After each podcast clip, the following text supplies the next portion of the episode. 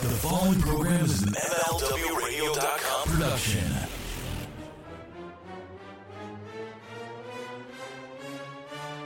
Ooh, yeah. Today we're going to be talking about wrestling with debt. How can our listeners lower their monthly payments or consolidate their debt? SaveWithBruce.com makes saving money easy. I was hoping to talk to Bruce. When you save money with First Family Mortgage and something to wrestle with Bruce Pritchard, you deal directly with us. Oh, yeah, well, you don't need perfect credit, uh huh? Even with credit scores in the 500, SaveWithBruce.com makes saving money easy. We want to personally help you get started saving money, buying the home of your dreams, and help you get out of debt right here at SaveWithBruce.com. SaveWithBruce.com makes saving money easy. We make this fast, we make it easy. It's just a few clicks to get you started to saving money immediately. NMLS number 65084, equal housing lender. Mother. Well, they call them the natural. Natural Natural as can be. Yeah, they call them the natural.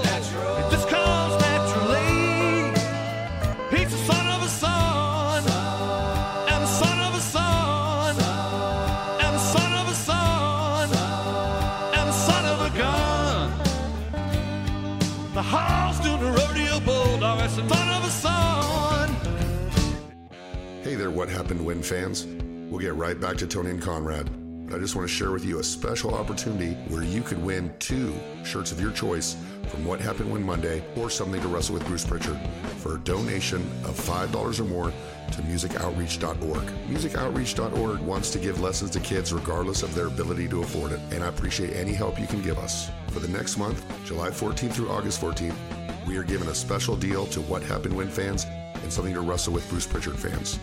Just make a donation to musicoutreach.org of $5 or more, and you can win two t shirts of your choice from What Happened When Mondays or Something to Wrestle. Just make a small donation of $5 or more, throw us a tweet, or make a Facebook mention about it, and you'll be entered to win.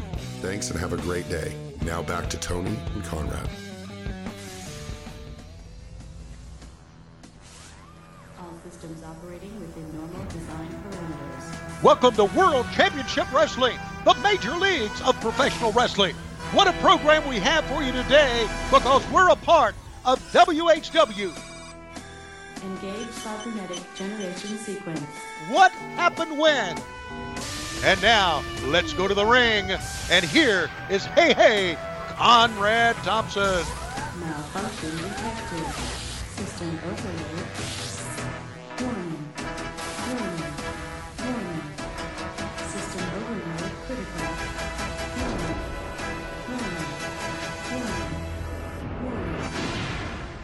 Hey, hey, it's Conrad Thompson, and you're listening to What Happened When? Monday, right here on the MLW Radio Network, and the man of the hour, too sweet to be sour, too hot to handle, too cold to hold. Here he is, Tony Schiavone, master of ceremonies, King Slapdick himself. What's going on, Tony? How are you? How are you, Conrad? And hello, slapdicks around the world. Thank you for being with us. We appreciate everything that you've done for us. Let me say right off the top that I love you, Conrad, and I love the wrestling business. And Bruce Pritchard can kiss my ass. Well, I So I, think thought I'd everybody. start with that. Yeah, I think everybody agrees with that. I don't know what's going on with you guys. Hopefully, one day we can have a two out of three falls match, I maybe a I- I- Punjabi prison match. I I don't know what's going on either. I was, uh, we were in Dallas, of course, and Bruce and I were buddying up and had great talks. He's a great conversationalist, as you know, uh, knows so much about the business and been so successful.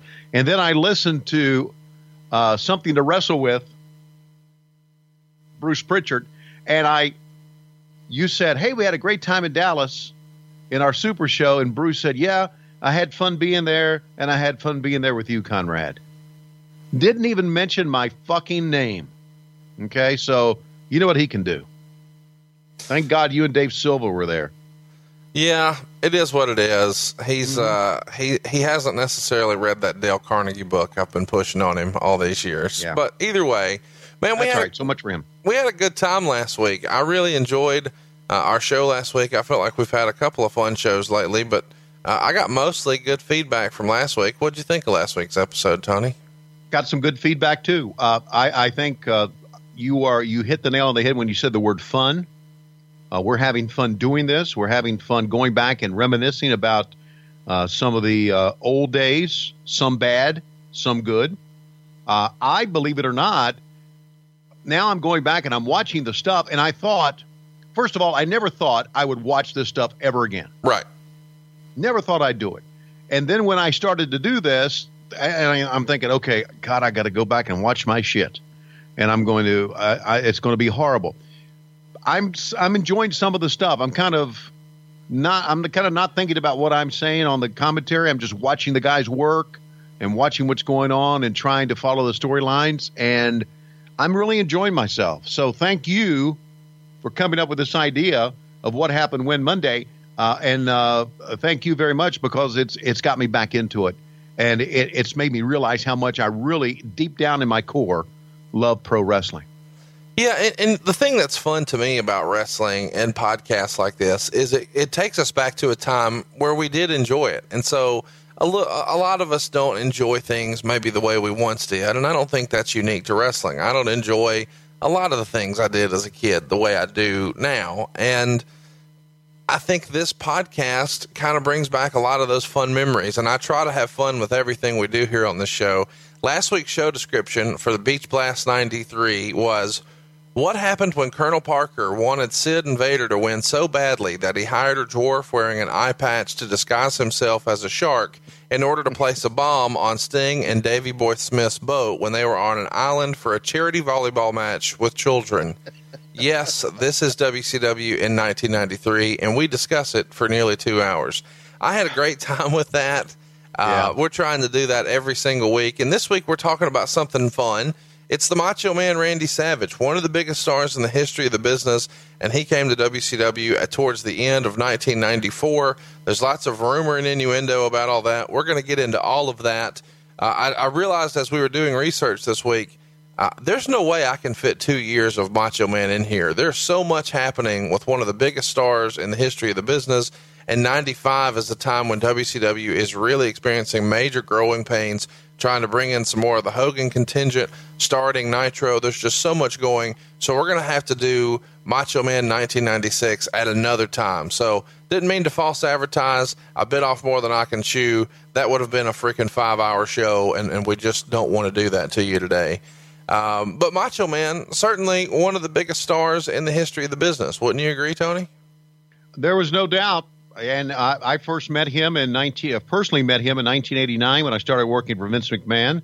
Uh, I, I, remember him and Miss Elizabeth before then. Uh, the Macho Man was a big star for many reasons. Uh, he could work, obviously, we know that. I mean, if you think about some of the great matches ever in the wrestling, in wrestling, he was part of maybe the greatest one ever with he and Steamboat in WrestleMania '93. He could work. Uh, he had a great character. Uh, he could talk. But more than that, Conrad, I think what sets the Macho Man apart from everybody else, and I and I truly mean this, and I remember thinking this back in 1989 when I worked for the WWF back then, that my God, this guy puts more time and effort into his character than anybody I ever I ever saw in my life. If when it, we go ahead, when we would uh, when we would do pre tapes in the back, and I'm talking about 1989, and even uh, fast forward now here to uh, the year we're going to talk about, 1995. When you when you do pre-tapes in the back, you know the boys they're always uh, the boys I'm talking about the wrestlers are, they're always they're served dinner they're served lunch. There's a big cafeteria area, but the boys have a tendency to hide or wander off. Put it that way. When agents want interviews, when agents want things to go well, I, I can remember many times where an agent says, "Oh, we're looking for so and so, but he's not ready yet." Isn't that amazing when you think about it? Like here we are in a time where uh, so many uh, so many wrestlers would love to have an opportunity to be on TV, and when you're yeah. on the outside, you're like, "Oh man, if I could just get on that WCW TV." Or that NWA TV or TBS or the WWF. If I could just get on their TV. And even now, you know, old timers, who are working the independent circuit, they would love to be on TV this coming Monday. but once you're in the bubble, you're kind of like, uh, do I have to? Isn't that isn't Yeah. that weird that that's just the way our brains work? Yeah, you know, it's it's on an individual basis too. Some are prima donnas, uh, some are just lazy, some need Ritalin. uh, they do. They need Ritalin to, to pay attention. I think a, a first name comes to mind for you and me, uh, but uh, they would just wander off, and agents would get pissed off, and we you would have to slow down the progress, and sometimes you'd be late in getting things done because you couldn't find this guy. That was never the case with Randy Savage. He got to the building, he got into his gimmick, and he was ready to go. He was a professional, a professional from the word go. I always respected that about him through the years that I knew him. So when he came to WCW, I absolutely loved him from my year I spent with him in uh, the WWF because I knew how much of a professional he was. I always said guys could really uh, take a tip from Savage, the way he approached everything. And that's why one of the main reasons he is one of the big stars, was one of the big stars in the business. Well, no doubt about it. Now, I do want to go ahead and mention a minute ago you referenced his match with Ricky Steamboat, and he said 93. I know you meant WrestleMania 3, 80. But. I, I want to try to save us some tweets there. Now, All right. uh, They're going to tweet anyway. well, I'm not They're mad going to at that. fucking tweet anyway. Well, if you'd like for Tony to block you, please go ahead and tweet him at Tony Schiavone 24. I don't. I really don't block them uh, anymore. Uh, I just send ugly tweets back a lot of times. Well, there you go, trolls. Uh, go Yes. ahead. Start feasting on Tony Schiavone. He's ready for you. Tony, There was there there there was one. Let me say this. Uh, there was one troll that showed up on Facebook. Wow, how did he find me on Facebook? And uh, he's a guy from California. I wish I knew his name. Uh, the uh, he looked. I don't know. He looked like uh, Horace Hogan uh, at age ten, and he said some terrible things about you and me, but the motherfucker couldn't even spell. So fuck you to him. well, I'm, That's all I'm going to say about that. I'm glad. I'm glad we took I- time out of our show to address that troll.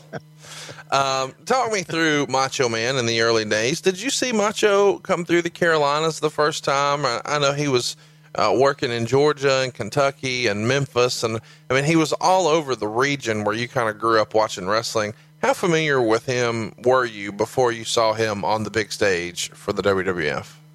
N- not at all. I I think he made most of his uh, he made most of his name really uh, in Kentucky and Tennessee, if I'm right. Right. I, I, I'm sure the I'm sure he and Lanny wrestled together, uh, maybe through Georgia or Mid Atlantic Championship Wrestling. I'm not sure, but I, I only the first time I remember him really, the first time I remember the Macho Man Randy Savage, and I can't put a date on this.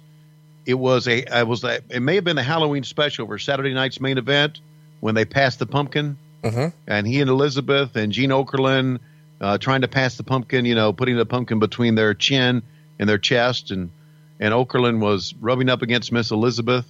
That's the first time I remember him. I do remember when I saw him thinking, well, I've heard of the Macho Man Randy Savage, but not on the big stage now. And Right. I think it was pretty apparent. He he from that moment on, he became a, a big time performer. Now, when you were there with him in the WWF, uh, did you see any?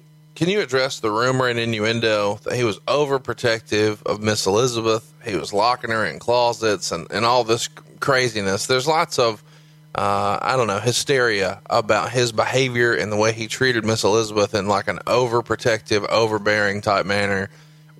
Did you witness any of that when you were in New York, or, or is that just something people like to talk about?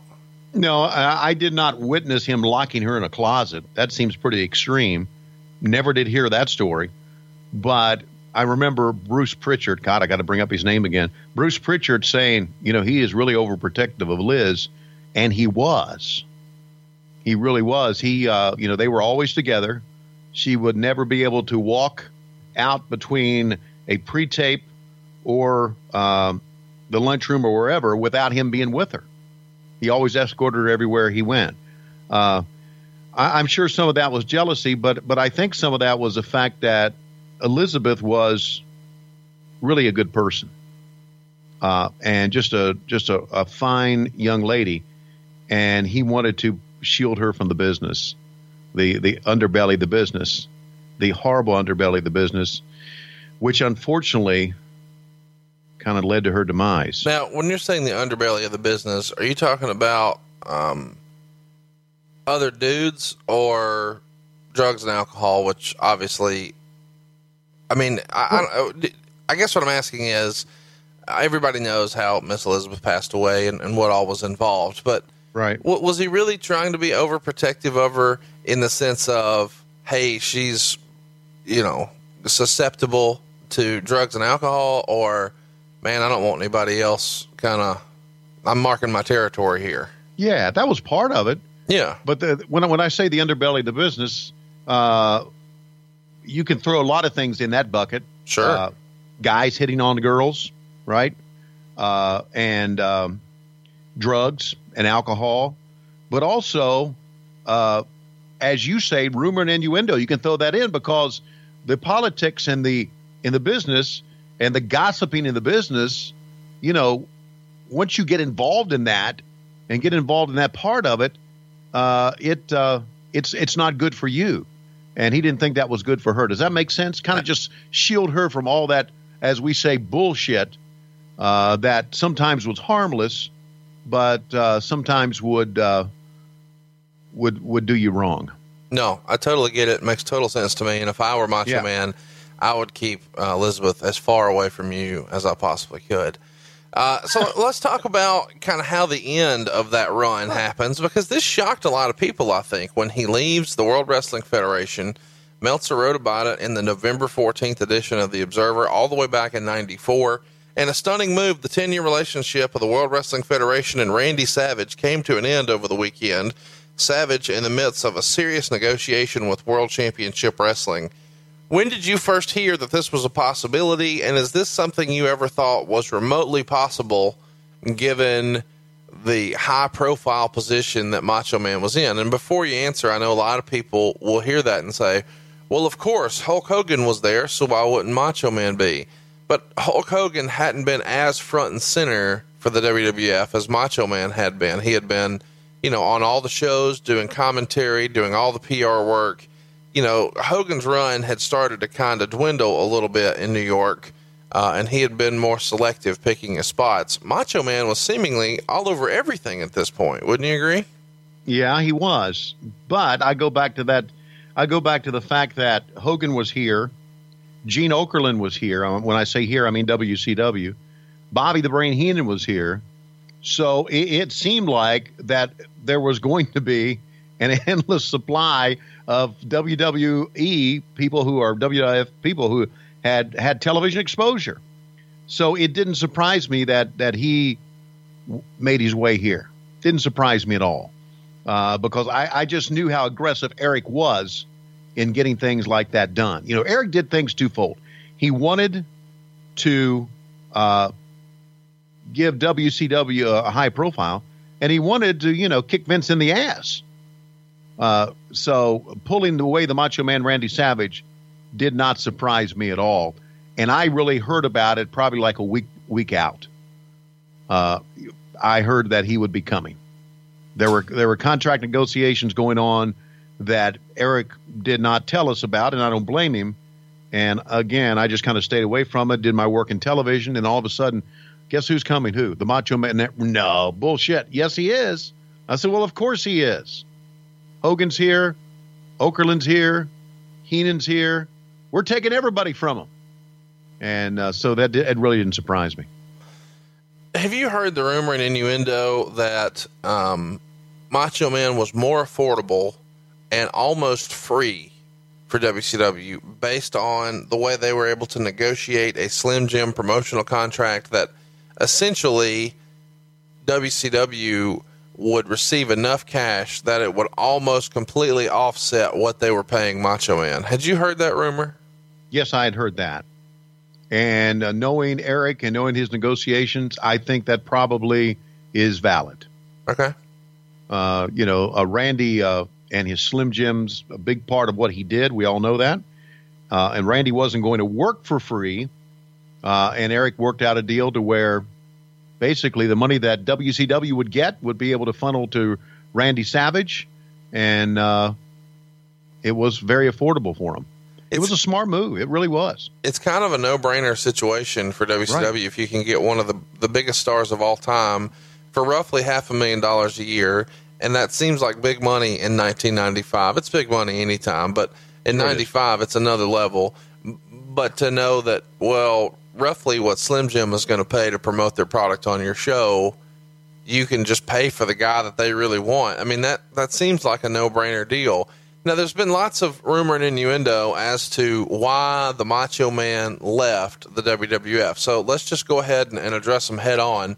Yeah. There is there is the rumor out there that Vince went to to Randy Savage and said he wanted him in more of a PR uh, commentary, a, a non wrestling role, but still very much featured with the company. And he was going to go with a youth movement. And Macho Man, you know, I guess swallows that for a little while, but then eventually pitches a program with him working with Shawn Michaels for an extended period of time and a payoff at a WrestleMania match with Shawn Michaels, who's obviously the up and comer in the company at that point, against the Macho Man. And Vince just isn't having it. And maybe that's what sparks the interest. There's a darker rumor out there, though, that there was some sort of falling out about the Macho Man maybe having a relationship with Stephanie that was inappropriate. Um, have you heard either one of these rumors? Do you give any of them uh, any sort of uh, credibility? I, I don't know if I give uh, this Stephanie rumor any credibility. That rumor I did not hear. I did hear that Vince wanted to move him in more of a PR type, announcer type role, which I often thought was would have been good for the Macho Man Randy Savage. I mean, they they went into their Attitude Era shortly after this, and and and I'm not so sure Macho Man would have fit into that, or maybe he would have, or maybe he would have done a great job in putting him over. He was he was tremendous talker, and Vince wanted to use that. That I heard. How old was Stephanie back then? Underage is is Yeah. the rumor. So the Yeah. rumor is that. I mean, help me understand. You're saying you've never heard that ever before just now? No, no, I never heard that rumor. That's a terrible rumor. I mean, that to me. I mean, if we're talking about someone having an affair or hitting on someone of age, yeah, but underage, that, to me, that just sounds some. That sounds like someone wants to really heap shit on Randy Savage. Now, you tell me, has that rumor been verified, or is it just it bullshit in your mind? Well, you know, lots of people uh, have different opinions on that. I, I've talked to people in the business who believe it, but most of them don't. Uh, I don't. Yeah. I don't believe that Bruce Pritchard believes it.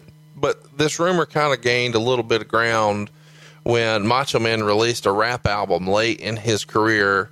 Uh, I guess after he was done wrestling, and he challenged Triple H uh, to a street fight, and he referenced something about Stephanie, and so that just got this rumor kicked up in a bigger way. And obviously, you know, Savage just knew what he was doing, and he was trying to promote uh, Yes. his CD as much as he could and play into it. But either way, wrestling fans want some kind of these dirty little secrets in wrestling to be true, and so this gets passed around enough, and, and people just want. I don't know why anybody would want to think that about the Macho Man, but it's out there. yeah, it- uh, again, it goes back to Macho Man wanting to shield Elizabeth. He wanted to shield her from bullshit like this too.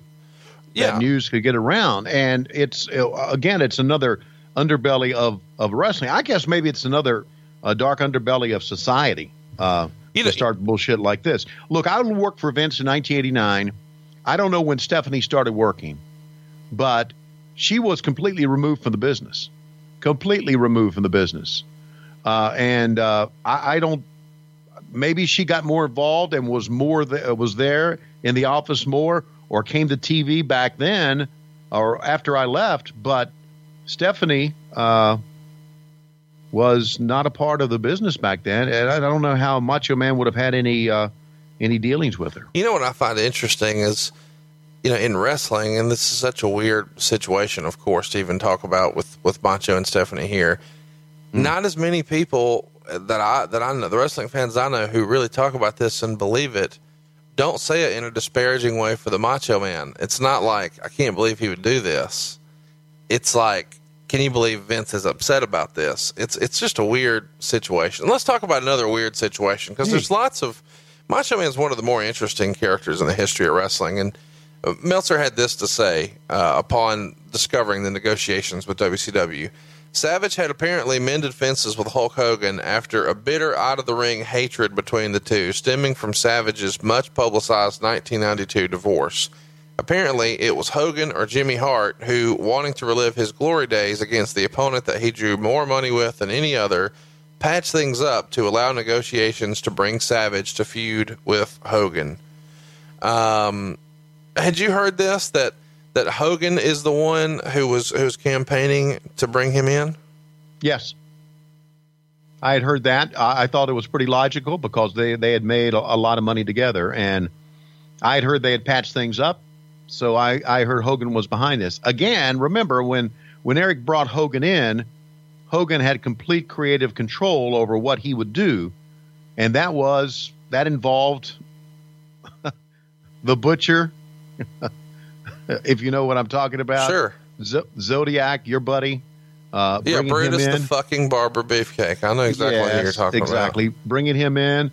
It involved him bringing in the Macho Man Randy Savage. So Hogan had Hogan not only had creative control as far as uh, the storylines are concerned, he had a hand with Eric into, hey, let's get this guy. He could work with me, or let's bring this guy in. We could do something with him. Uh, so yeah, Hogan was a part of that. There was no question. Chat me up. Was was his falling out? Their falling out uh, about the divorce from Elizabeth was that something that you guys knew? I mean, obviously neither one were there with you in WCW in '92, but was was the falling out kind of locker room talk that uh, Hogan had maybe played a hand in the divorce or gotten involved uh, to a degree that Macho Man wasn't comfortable with, and now they were estranged, so to speak? No, Okay. Um, no, I, I uh, again, we're we're getting back to rumor and innu- rumor and innuendo, and I just uh, if he protected her in the business, uh, like we all say, I, I I can't see how that would have happened. Uh, Meltzer would write, It's funny when the second biggest grossing day in the history of the company is almost a disaster. Such was the case with Halloween Havoc 94. The preliminary estimates from independent sources put the buy rate at about 0.95%, well under the predicted 1.5 by cable industry analysts and the 2.0 widely predicted within the company for the career versus career match between the biggest stars in the United States modern era. He's talking, of course, about Ric Flair and Hulk Hogan when you guys put Flair's career on the line at Halloween Havoc. And he's setting the stage here to explain that this is the reason that bringing Savage makes sense uh, because Halloween Havoc 94 had been a disappointment. D- do you think that uh, they were looking for something? And by they, I specifically mean Bischoff and Hogan since this Flair Hogan th- experiment with the career on the line didn't really pay off at Halloween Havoc, was this like, well, let's just fall back to what we know and let's see if we can put something together with Savage? Do you think that's why they hit the panic button? No, not at all. I, I, I think that they, they uh, again, in wrestling, you're, you're always looking for something new and you're always looking to move forward. Uh, I don't think that uh, the the down buy rate, as Dave Meltzer reported, was the reason the Macho Man Randy Savage ended up coming there. I think that was probably all in their in their plans all along. Uh, to try to update the roster, to try to make it bigger, to try to bring in the big stars, uh, and uh, I don't think that pay per view had anything to do with it. I, I, I can see where Meltzer would think that. Sure, but I, I no, not at all. Why why would why would you not want to bring in the Macho Man Randy Savage? Oh no, I, I, think that makes sense, but I do think things happen when they're supposed to, and so from a timing perspective, uh, maybe it made sense to bring him in right then, or, or, maybe it made sense to wait. It seems to me that you would have maybe tried to bring him in a little earlier in the year so you could build towards Starcade, but maybe that's me as a fan thinking Starcade was a bigger deal than it really ever was. No, Starcade was always the big deal, and as, as we recall uh, Starcade was the first event where the Macho Man showed up after he arrived, and he just showed up to, if we'll recall, shake Hogan's hand. And then that led to, of course, you know, a year of him getting involved in feuds and everything, and and uh, being a friend of Hogan's, and of course, winning the world championship. And uh, I just, I don't think you can look wrestling as a year. Say we're going to start this program like for instance, Royal Rumble and build up to WrestleMania or start at SummerSlam and build up to. I don't think you can look at a whole year. You just got to try to do the best you can and make each pay per view mean a lot.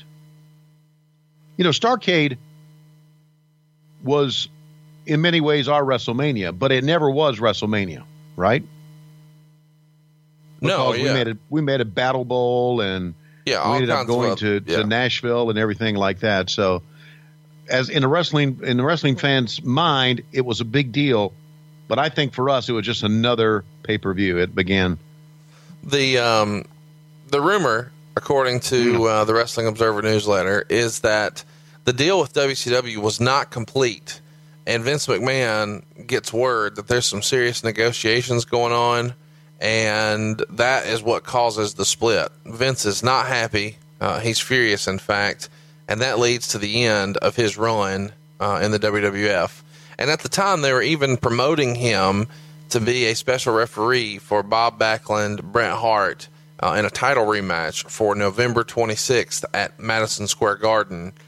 But then, out of nowhere, Vince gets these words of these negotiations, and and things come to a head, and he's done. So McMahon does something he was never doing at the time, and he says publicly on the November 7th edition of Raw that Savage and the WWF had failed to come to terms for a new contract, and he thanked the company for all that he had done and wished him the best in the future.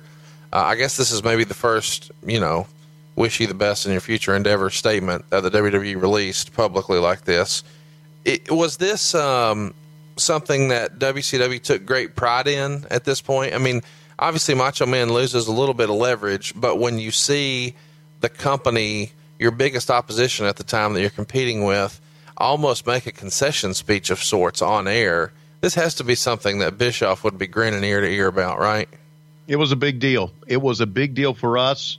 Uh, it was a big deal in the wars that would uh, would would begin. You know, down the road with the Monday Night Wars, no question about it. Uh, Vince always did a great job. Promoters throughout the years, Conrad, did a great job of ignoring things when they happen. In other words, uh, when somebody left Crockett Promotions, for instance, Billy Jack Haynes, when he left Crockett Promotions, and as the rumor goes, he threatened to kick Jim Crockett's ass because of a payoff. They fired him, and Jim Crockett told me, and David Crockett told me, uh, pretend he doesn't exist anymore, or he never existed. And that's what you always did. For Vince to say that acknowledged us Right. and, and was a big deal. Sure. And uh, there there was no question that we, we felt that it was part of it was a big part of what we were doing and, and we had succeeded in that. Vince I always thought Vince was very good at at, at you know ignoring other promotions. Uh, when uh, if you go, let's go back now and take a look at WCW compared to the WWF or the WWF compared to Jim Crockett Promotions. We would say, for instance, Ric Flair is the greatest in professional wrestling, or Wahoo McDaniel is the greatest in professional wrestling. They would say Hulk Hogan is the greatest in the WWF Sure. and they would call their guys superstars, and we would call our guys stars. So they had the right marketing mind uh, to ignore everybody else and consider the WWF professional wrestling. But when Vince McMahon says now that the contract negotiations are over, the Macho Man Randy Savage will wish him the best, he is now acknowledging another promotion. Well, let, let's So, let's talk it was well about um, how some of that trickled down because Vince McMahon did such a good job in promoting his stars and marketing them in the '80s that here we are in 1994, and on the heels of, of a fairly disappointing buy rate uh, from a Halloween Havoc Ric Flair Hulk Hogan main event. Now we're on track for our big super show of the year, Starcade, and here's what we've got: Hulk Hogan versus the Butcher for the WCW title. Sting versus Avalanche, Jim Duggan versus Vader, and Mr. T versus Kevin Sullivan. So that's what's floated out there as Wow. being the big four matches at Starcade. Your response to hearing that that was the plan? I mean, in hindsight, this feels like the worst possible Starcade that could be put together when you've got Hogan versus the Butcher on top. Would you agree with that? Yeah, I, I would agree. If you're looking for just star power, uh, they they did a pretty decent angle uh, with the butcher, you know, putting a mask on and being his friend, stabbing him in the back, and all that. Uh, I mean that that uh, look that was a Hogan angle to me. That and I, and I I never was in with the exception of maybe one time in with Hogan and Eric talking amongst each other about angles, but that was an angle that Hogan wanted. It was pretty apparent, uh, and I think they did the best with it, angle wise. Sure. Uh, as far as star power wise, nah, it wasn't it. But when the Macho Man Randy Savage shows up and says he's going to be there, that helped that. I think uh, Starcade gave it a little bit more of a bump. Look, Hogan and Flair wrestling at Halloween Havoc is a main event that we had a year prior on Bash of the Beach. So Hogan and Flair had had their run. Uh, but they were it- still big. It actually wasn't a year prior. You guys did that in July of '94, and then you did it again in in Halloween Havoc '94. It was like we don't know what else we're going to do, so uh, Right. since we beat Flair once, let's just get the fucking shovels out and and, let, and let's go all the way with it. W- w- I can't wait to talk about that more another time. Yeah. Um, let's get I to don't. I, look, look. You you can't. You, it's it's a, a misnomer. It's something that Meltzer always talked about. It's something that the boys believed in. I never believed it. That once a guy loses on a pay per view, get the shovels out. He's done. If you're creative enough, no, that's not the case. well. I guess here's what I mean. Um, when Macho Man Randy Savage lost to Ric Flair at Bash at the Beach, and then later on became the world heavyweight champion. He lost to Flair one two three when Flair used the uh, uh, Angelo Poffo's cane on his on his nog. So I, I, I don't buy that. That you well, let's bury the guy because he's lost. I, I think Well- creatively you can you can bring guys back. I was talking about Flair, and you actually literally buried Ric Flair in WCW in the desert. So you can bury a guy. Uh, let's talk about Okay. let's talk about debuting a guy. Uh, Randy Savage debuts on WCW Saturday night at Center Stage in Atlanta, and this happens with an interview with Mean Gene Okerlund.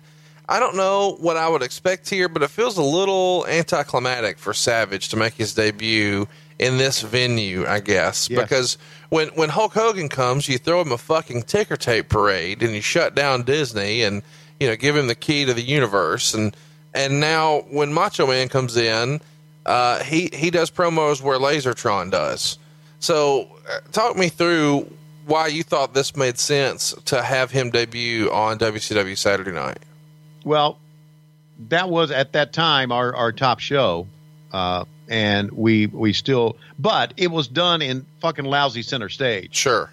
which was I, I don't care I don't care if you are a big time, you feel you're a big time promotion like we did. If you have your show at center fucking stage, you're not, and you don't come across because with Macho Man, if you watch that and the music and everything, and you hear the fan response it is a step above the old TBS studios back in the 80s.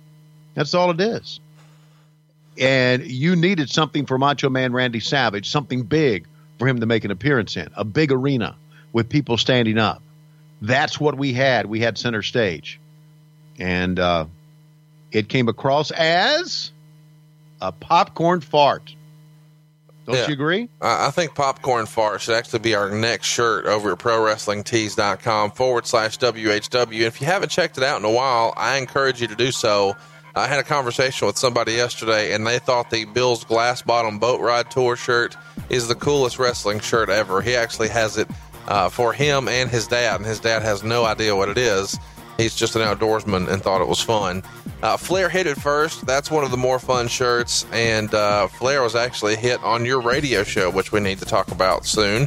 Damn, I'm good. It's still probably the top seller over there, but I'm really hoping that my wife picked this out will become uh, the sleeper shirt that we offer. But we've got two brand new ones this week, Tony. We've got hypothetically in the Hulkamania style. So it's a red shirt with yellow letters, and instead of Hulkamania, it says hypothetically. It's Conradism here on the show.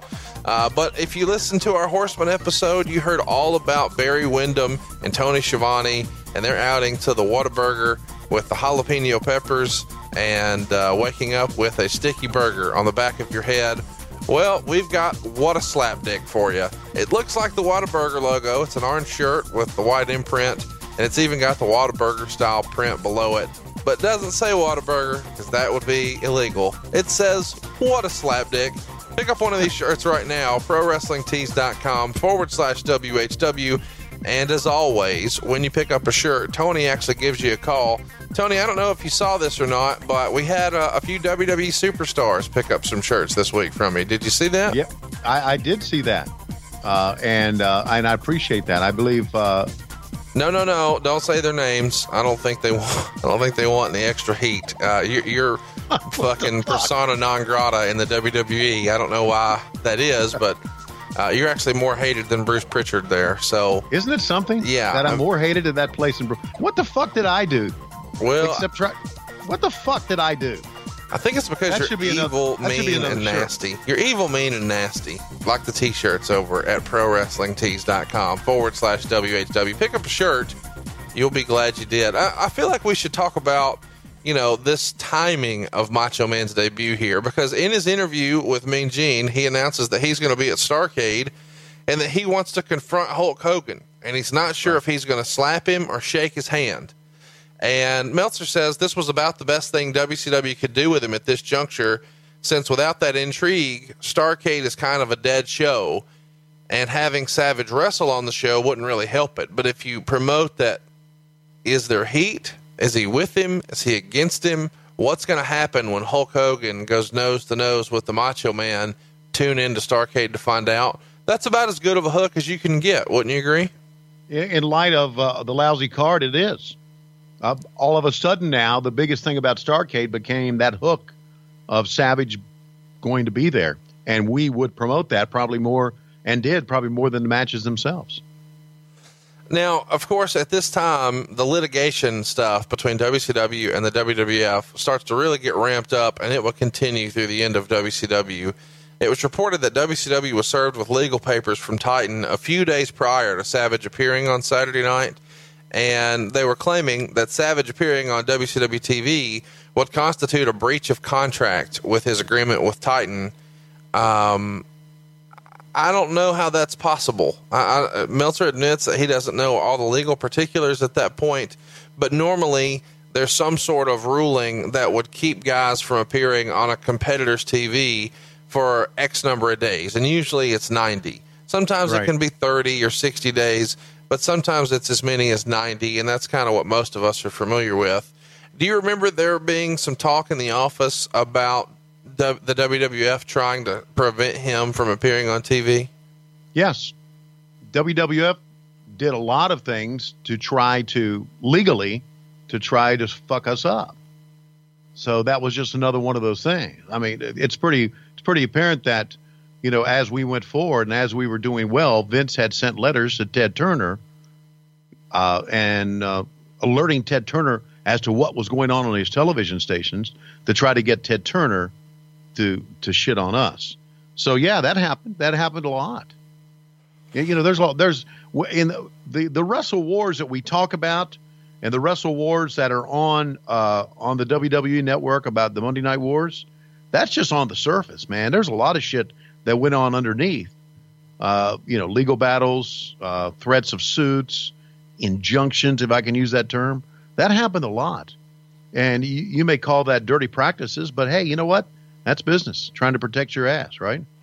Totally. Uh, I think it's kind of funny though that on TV Vince is babyfacing this and saying, you know, we wish him the best in his future endeavors, and then behind the scenes, send him a fucking letter. He can't be on their TV. I, now I get it. You got to do what's best for business, but it is funny that there is the the on air Vince and then the real life Vince, and those are not always the same.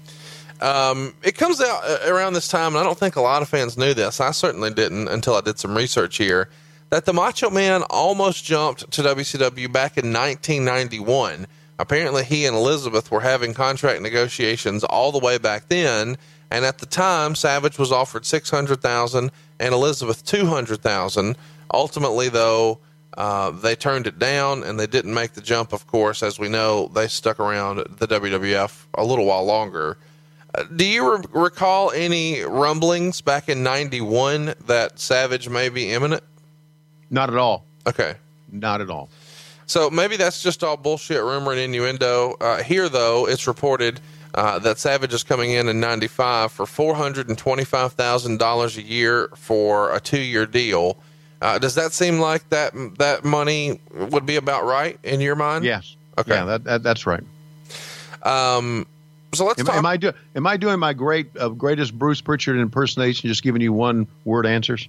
No, I'm not frustrated. Yeah, uh, but I haven't Okay. mentioned.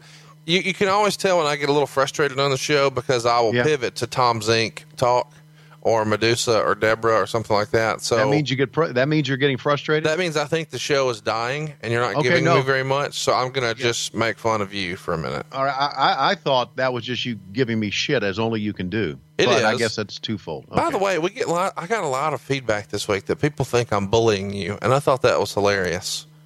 really, Yeah, like, I, don't, I don't know. I don't know. It's it's a weird it's a weird ah, deal. Um, it is weird. I'm sorry. Go ahead. there's lots of rumors, of course, you know, that when Savage comes in, he's got to be figured into the title picture. You know, he's he's been a main event player everywhere he's been. Um, did, what would would you have thought that immediately he would be programmed with Hulk Hogan, and then they would be in a title feud, and it would be Hogan Savage for the belt? Because all, as we're going to discuss, that's not what we got. But is that what you thought we would get pretty pretty quickly? Yes, it is. I. Why not? Right. They were the headliners for for WrestleMania five, and they were two of the biggest stars ever. I thought that was the reason he was there, and I thought that was the reason that would take care of our following year or following year and a half or whatever.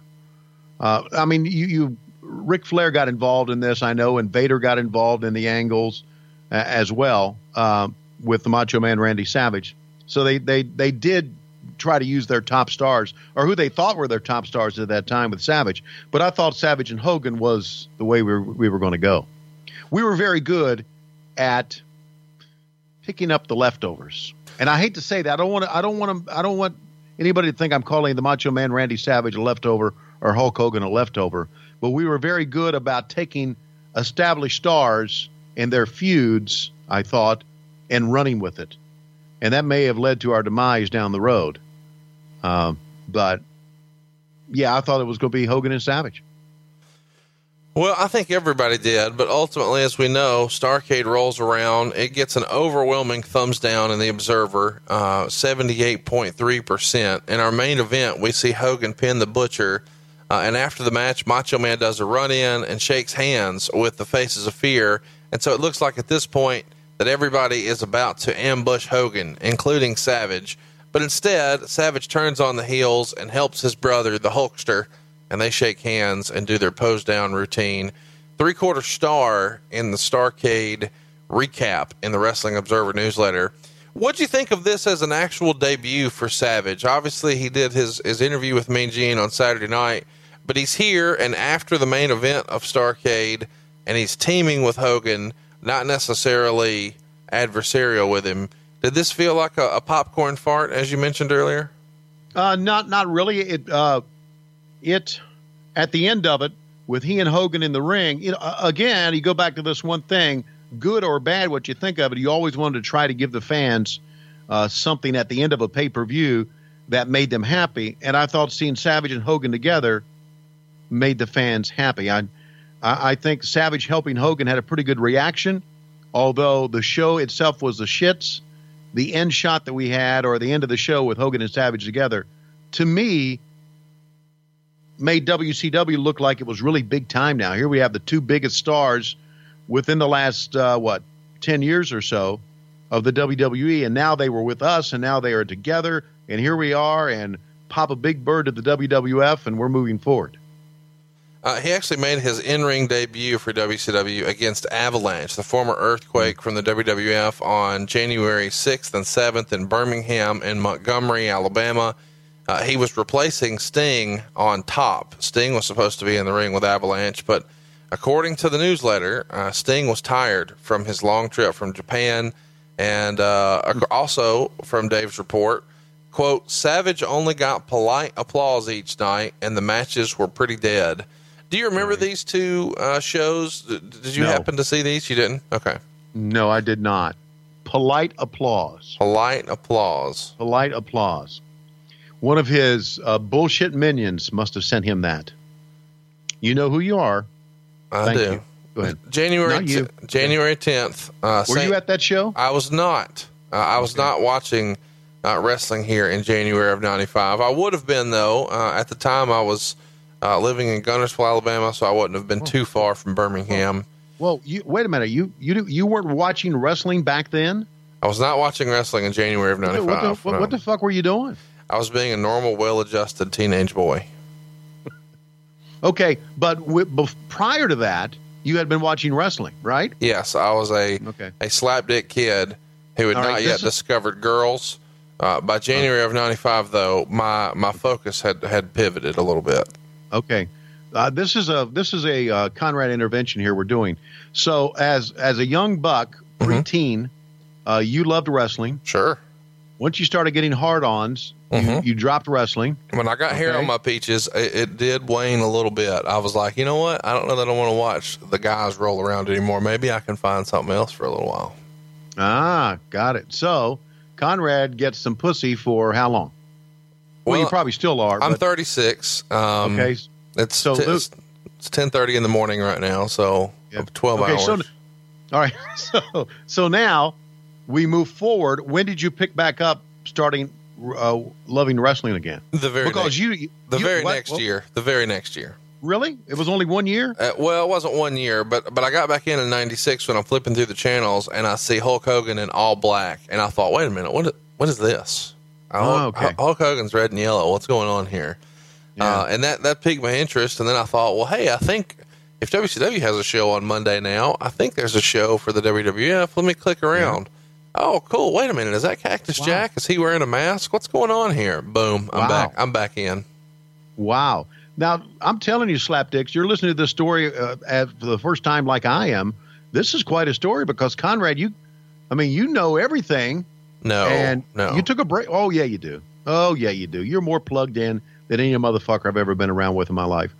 Uh, And, and, but you, you shunned away from it for a little while, which Yeah. is amazing to me. I, how about But this? I, I never saw Beach Blast '93 until last week when we Wow. covered it. Now, I mean, I watched everything around it and I did all my research, and I mean, I was well prepared, but I didn't watch it '93, '94, or '95. It was '96 before I got back in. And, but I came back in, you know, when Stone Cold Steve Austin is about to get the push of a lifetime, when the NWO has has just started to, you know, plant some seeds, and it, it, was a great time to be a wrestling fan, man.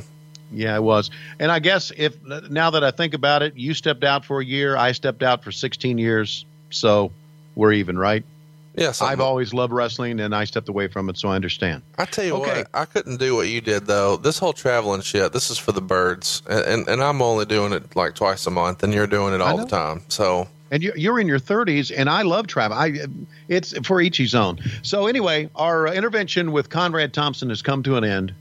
Uh, you, Bully, you may continue. thank, you. I love that. That's gonna be my new shirt. I'm gonna I'm getting a bully shirt. So they do a, a program on January 10th, and this is where Jean Paul Levesque uh, actually loses to Dustin Rhodes, and Randy Savage faces off against Arn Anderson.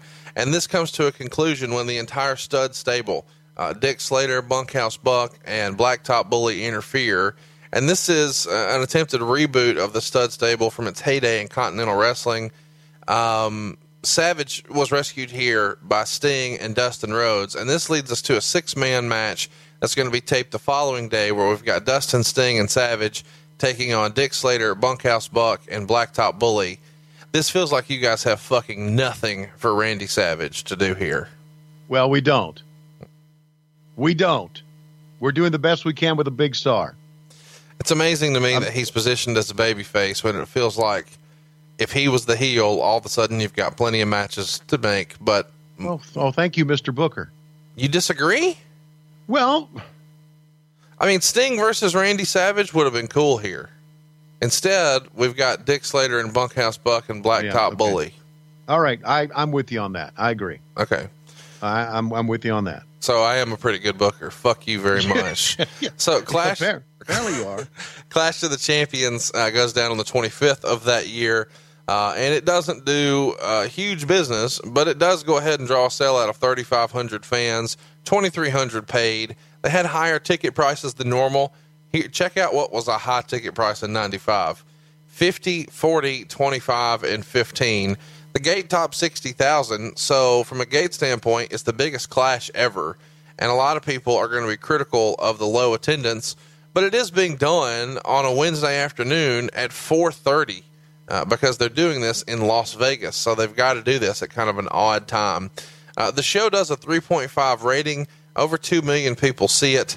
And here's what they're tuning in to see Hulk Hogan and Randy Savage tag team to take on Kevin Sullivan and The Butcher.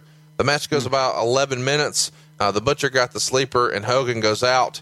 Savage drops the elbow off the top onto Hogan, and Hogan pops up and makes a comeback. Uh, this has been dubbed by some, I guess, the reviving elbow. What'd you think of this? Do you remember this angle? Did this make sense, or is this the stupidest fucking thing you've ever seen for him to use a finisher and essentially just give life to the immortal Hulk Hogan? Yeah, it was a stupid thing. Yeah. Yeah, I, I agree. I didn't buy that at all. It gets half a star, or a star and a half, rather, and it feels like um, Meltzer is kind of being critical of Savage in the newsletter. Surprise, surprise. He's kind of putting over that he's well past his prime and he's not where he can uh, put on decent matches like he could in the past. Let's fast You know forward why? You know why he's writing that? because Savage isn't calling him and giving him the scoop. That's exactly right. Yeah. Remember this, and you heard it here, and it's the truth. Well, I'll tell you, it's, it's evident when you read some of his stuff. You know, we just recapped uh, this past Friday on Bruce's show uh, a, a match from 1998 with Terry Funk, where Meltzer could not put over that he was the best wrestler in there and he wasn't being treated fairly and blah, blah, blah. Meanwhile, a match from 98 with Hulk Hogan would be, oh, he's such an old guy. He needs to get out of the way, make room for the young guys. And Terry Funk Right. is considerably older at that point than Hulk Hogan. It, So- It's just, it's a double standard based on who his friends are. But I get that because we do that here on this show. So, Yeah, well, yeah, I, I, I agree. I agree. But uh, you and I do not portray ourselves as journalists, well, yeah. as, and- as reporting shit. We we we.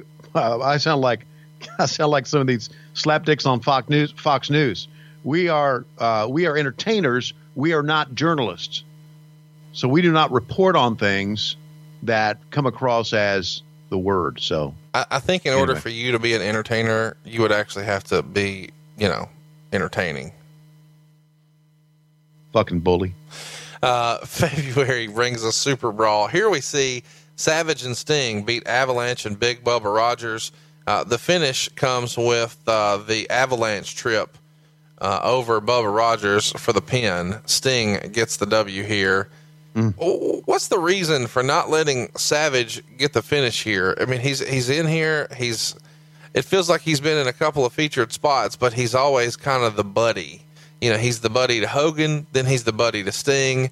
He's never just getting a clean win. And by the way, they're taking on Kevin Sullivan, Avalanche, Big Bubba Rogers. They're not taking over guys. Uh, they're- they're not going over guys who have been positioned very high on the card up to this Right. point. Uh, do, do you have any insight as to the thinking here? No, I don't have any insight as to the thinking, but but I mean, at, at playing armchair quarterback like we always do, it was obviously the wrong thing to do. If you want to position the Macho Man Randy Savage as the big star, you have the big star go over, right? I, absolutely. L- Yeah. Let me give everybody some So- homework yeah. here. If you really want to see Macho Man do what he does best here, uh, go find the promo that's building this Sting and Macho Man match at Super Brawl. It happens right before the match. Uh, you can just YouTube or, or look it up in your Google machine. Quote, Macho Man is not talking. And you're going to see a phenomenal Macho Man promo. Some of the some of the best promos in the history of the business were from the Macho Man, right, Tony? And yeah, it, they, they were, and and there could be, and there probably could be, there was the problem right there. The the booking committee and the bookers and pro wrestling in general, Eric being a part of this, thought that the Macho Man could live on these promos alone, and he would get over just based on these promos, and would not have to go over in the ring himself. One, two, three, and that pro- and that drew him that pulled him down. I think. Do you think there's any, um, you know, I- anything to this claim? I would believe that Macho Man was brought in to help boost some of the house show business that that Hogan was just not going to work. And, and here's where I get to this theory: after Super Brawl. Macho Man is wrestling at TV tapings and house shows at all the small venues. He's basically headlining the shows that Hogan's just not going to come near. Usually he'd be tagging with Sting against Avalanche or, or Bubba, and they're going to venues that are like 1,500, 3,500 folks, and they're all over the place. Uh, Amarillo, Waco, Center Stage, Gainesville, Florida, even Milwaukee. But I, part of my thinking is, hey, Hogan has worked himself into this great contract where he does the big shows, but he doesn't have to do any of the smaller shots. We still need to sell tickets for those to be viable. Let's see if we can't get Macho Man under contract. We know he'll do it, and he could help us see an uptick in the house show business. Would that be part of the plan of bringing him in at this point, you think? That was part of the plan. But also uh, realize this part of Eric's plan eventually was to get rid of house shows. Right. So they bring Macho Man Savage in. You're going to work house shows for us for a little while, but we're going to get rid of them if you'll just help us out for right now. That was part of the intrigue of coming to WCW. You know, Eric wanted, and and I think Eric was right. House shows were a thing of the past. We weren't focusing on any house show. Back in the old days, before you were born, that was the focus of everything. It was no longer the focus of wrestling. Eric was right, and I don't I, I don't know how many house shows are done by the WWE now based on what used to be done. But I know house shows are good for many things. Uh, w- number one, it's good to have house shows so your talent can continue to work and get better. Uh, the, like, for instance, the more games you play, right? The more baseball games you play, normally the better you get at it. Uh, the more times you wrestle, the better you're going to be at it. And that's why house shows were valuable. But that was not the plan now. The plan was to get rid of house shows. But you're right to saying have the Macho Man headline house shows would help the house shows hopefully uh, get a bump. So let's talk about uh, the next big show. It's uncensored. It's March 19th. We're going to cover it in long form, of course, uh, in the archives. We would see Randy Savage beat Avalanche by DQ. Ric Flair and drag interferes. And, and this is kind of how they kick off their feud. Can you think of uh, any other way to kick off a, a Ric Flair Macho Man Randy Savage feud than having the Nature Boy dress and drag? I can think of a million ways to do it other than that. But watch it, watch the angle, and you'll see when you agree that Flair Flair really did a good job with that. It was as if he was very excited about being in drag. I don't know if you can read anything into that or not, uh, because as we all know, he's a fucking nut. Uh, but he was he was way over the top in that, and uh, I happen to like it.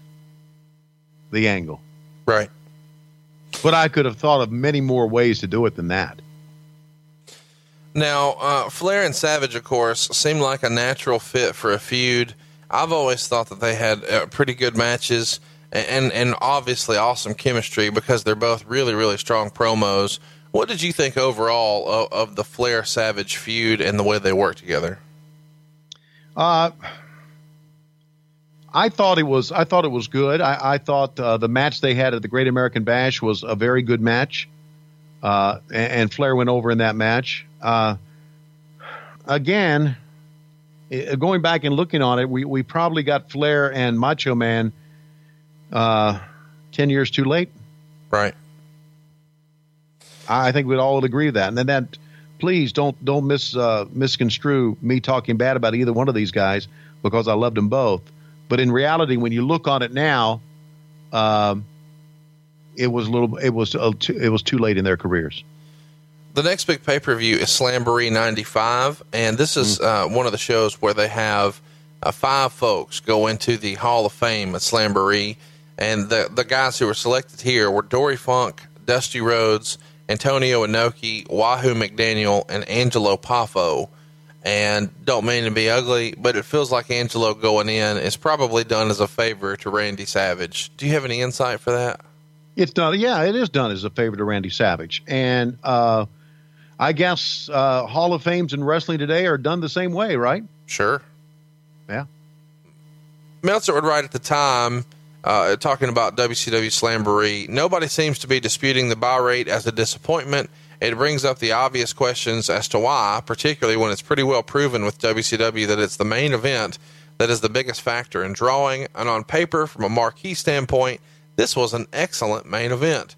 Vader is not a drawing card on his own, but has proven with both Flair and Hogan that under the right circumstances, he can be in a headline match that does big business. Randy Savage isn't a drawing card on his own anymore either, but is a celebrity and certainly shouldn't be a weak link in keeping people from buying a tag match on top. If the pay per view was the return of Flair, who is the biggest star in company history, and Hogan is the greatest drawing card in the United States of this era. So why do you think this didn't draw better? Is it because tag much tag matches just weren't drawing in '95 on top? Do you think that's it? Yeah, I, I think that's a big part of it. Tag matches historically throughout the business were never the featured event. You go back to the old school days. Listen, I don't want to keep pulling things back from old school, but you go back to the old school days. You would always have out of the out of the uh, break or out of the intermission, you would always have a featured tag match and then two singles matches. Both would be for like a U.S. or a world title or something like that. Tag matches just historically did not draw as well as singles matches. And that had a lot to do with it, I think. Overall, though, Slamboree not very well received. We'll cover it, I'm sure, in long form in the future. It gets 78.8% thumbs down uh, Savage is on the match, uh, tagging with Hulk Hogan. They take on Flair and Vader. They go about 19 minutes. Uh, when Hogan leg drops Flair, that's the finish. But on the way, we see Anderson, Arn, of course, and Jimmy Hart at ringside. Angelo Poffo is in the front row. Hogan's going to hit the leg drop on Flair for the pin, and then afterwards, all the heels beat up the faces, and they're working on Savage when Angelo hops the guardrail to break it up. Anderson holds Poffo in the full Nelson, and then Flair throws some punches and puts him in the figure four as Bischoff screams they're doing it to a 70 year old man before Savage can make the save. Star and three quarters uh, is the rating from Dave Meltzer. How effective, in your opinion, Tony, was bringing in Angelo Poffo to get heat like this? It is something that's a tried and true formula. Uh, and, and, and how did you think that it, it was pulled off here by Angelo? I, I, thought the figure four and the fact that Arn was stomping on Angelo during the figure four, I thought was tremendous heat. Right. Uh, and I, I, thought it all was a was a pretty good angle. I, I don't know why uh, why you would give the uh, that angle. Is that what he gave? What a one and a half stars or yeah, quarter star, stars? Star and three quarters. Not a huge rating, but I, uh, was that for the match or for that angle itself? For the match. Okay, yeah, throw the fucking match away. Right. But for the actual angle itself, with Angelo coming over the top and them jumping on him and Bischoff screaming he's a 70 year old man, I thought it worked very, very well. Very well. And of course, it was all part of bringing him in the Hall of Fame. Uh, the Slamboree Hall of Fame is is that located anywhere? Has anyone ever seen it? uh, I have actually. If you'd like to see it, you can check it out. It's prowrestlingtees.com forward slash WHW. Um, I, I don't know. You know, I, it feels like this angle is done because they're trying to find a way to get Flair booed. You know, it feels like a lot of the WCW crowd are like the old school Southern wrestling fans who, who are going to think that Ric Flair by 95 is godlike and he's just, you know, the man. He's their guy. And Savage is still maybe the New York guy. He's from he's from up yonder, so to speak. But if they can position it where Flair's beating up a 70 year old father or probably grandfather at that point, then then maybe you can get some of those boos and cheers going the direction you want them to be. Would that be fair yeah, to say? That's fair to say. You're right on with that, buddy. Now, Absolutely. And let me say too that if Angelo Poffo was really concerned about home security and and not getting locked into long term contracts and and stuck writing huge checks, and he felt like there was just no way out. like it was just robbery itself to be stuck in one of those long term contracts. He could just go protect his house with SimpliSafe home security, and that would keep all the four horsemen at bay. Wouldn't you agree, Tony? Yeah, it would, And that's what that's one of the things that that, that we think uh, Conrad and I think are uh, so important about SimpliSafe. You want to keep your family safe. I understand that. We all do. You want to keep your your your home. Want to keep the Conradison safe uh, when you're not there, or even when you're there at late at night. But I think just as important is to try to keep you safe from the predators who are out there who, who can rip you off every day. I mean, you, you can go into your Google machine and, and, and type in home security, and who knows what you're going to get. And who knows what type of contract you're going to be stuck with. Writing huge checks, no way out. That's robbery itself. And that's why SimpliSafe has no contracts. and no commitment, no lock ins, period. It really is that simple. I did some research on these guys before I signed up personally. I found that the homie who invented it was from Harvard. He's a Harvard educated engineer. That makes me feel a little safer. And this gimmick, it's wireless, it's portable, it has a cellular connection built in. You know, back in the old school days when my house was built, you actually had to have a traditional phone line. You don't need that here. It has a cellular connection built in, so you're good to go. And most importantly, you get professional monitoring. It's going to go straight to the police. Your house is safe and sound around the clock. It's 24 7 protection, and it's only $15 a month. Now, a lot of places are going to charge two and three times that on a monthly basis, and that's when they lock you into a contract. There's no commitment here, and it's only $15. It's unbeatable protection. It's what I'm using for the Conradison. Tony's getting one. It's a great value. There's no contracts, and right now they've got their biggest their biggest sale they've ever had. Tell them about it, Tony. Yeah, right now, saving bigger than ever because it's the summertime, and a lot of times that's where break ins occur during the summertime. You can get $100 off the special safeguard package. Only thing you got to do is go to simplisafe.com slash listen to get the deal. Again, simplisafe.com forward slash listen. Get the deal. That's $100 off the special safeguard package. SimpliSafe.com. Remember, the sale ends soon. SimpliSafe.com slash listen. Conrad, when we first moved to Atlanta in 1990 and I left the WWF, why did I ever do that? I left the WWF. We got a security system for our house in 1990, and they had to poke holes in all the walls. And you know how much it, it they charged us for monitoring a month? 90 bucks a month. 90. Wow. Wow.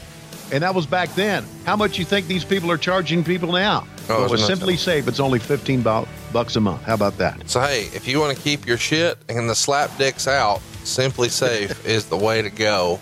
It kind of feels like Vader is almost like an unintended casualty of the Macho Man strong card position here because the, Vader's in, in the prime of his career here, and it feels like they could have been doing something a little more with them as a single. But I get that here you want to position them in a tag to try to build towards the singles. But it feels weird that again, Savage is in a tag match. You know, we're, we're seeing that pretty consistently, and it almost feels like somebody somewhere doesn't feel like Savage can carry a match by himself, or there's some doubt as to whether or not he can still go at the level maybe he once could. Uh, this match goes nearly 19 minutes. You can guess what happens. Hogan beats Flair with a leg drop. I mean, that's just what happens. Um, star and three quarters is the finish there. Um, Could it be that the, they don't feel that Savage can carry a match by himself? Or could the thing, and I'm just freestyling here, okay? sure. Or could it be that there is somebody that wants to have Savage with him because he's still a pretty darn good worker and he makes for a good match? Uh, let's talk about what's next for the Macho Man here. Uh, he was scheduled to turn heel uh, around the spring of 96, and this is straight out of the Wrestling Observer newsletter. In your opinion, did they start to think about maybe turning Savage heel because the the reception from the fans uh, of him as a babyface had been sort of soft, or was it just time to try to look to do something different? Because there's rumors that it's going to happen by early May. Yeah.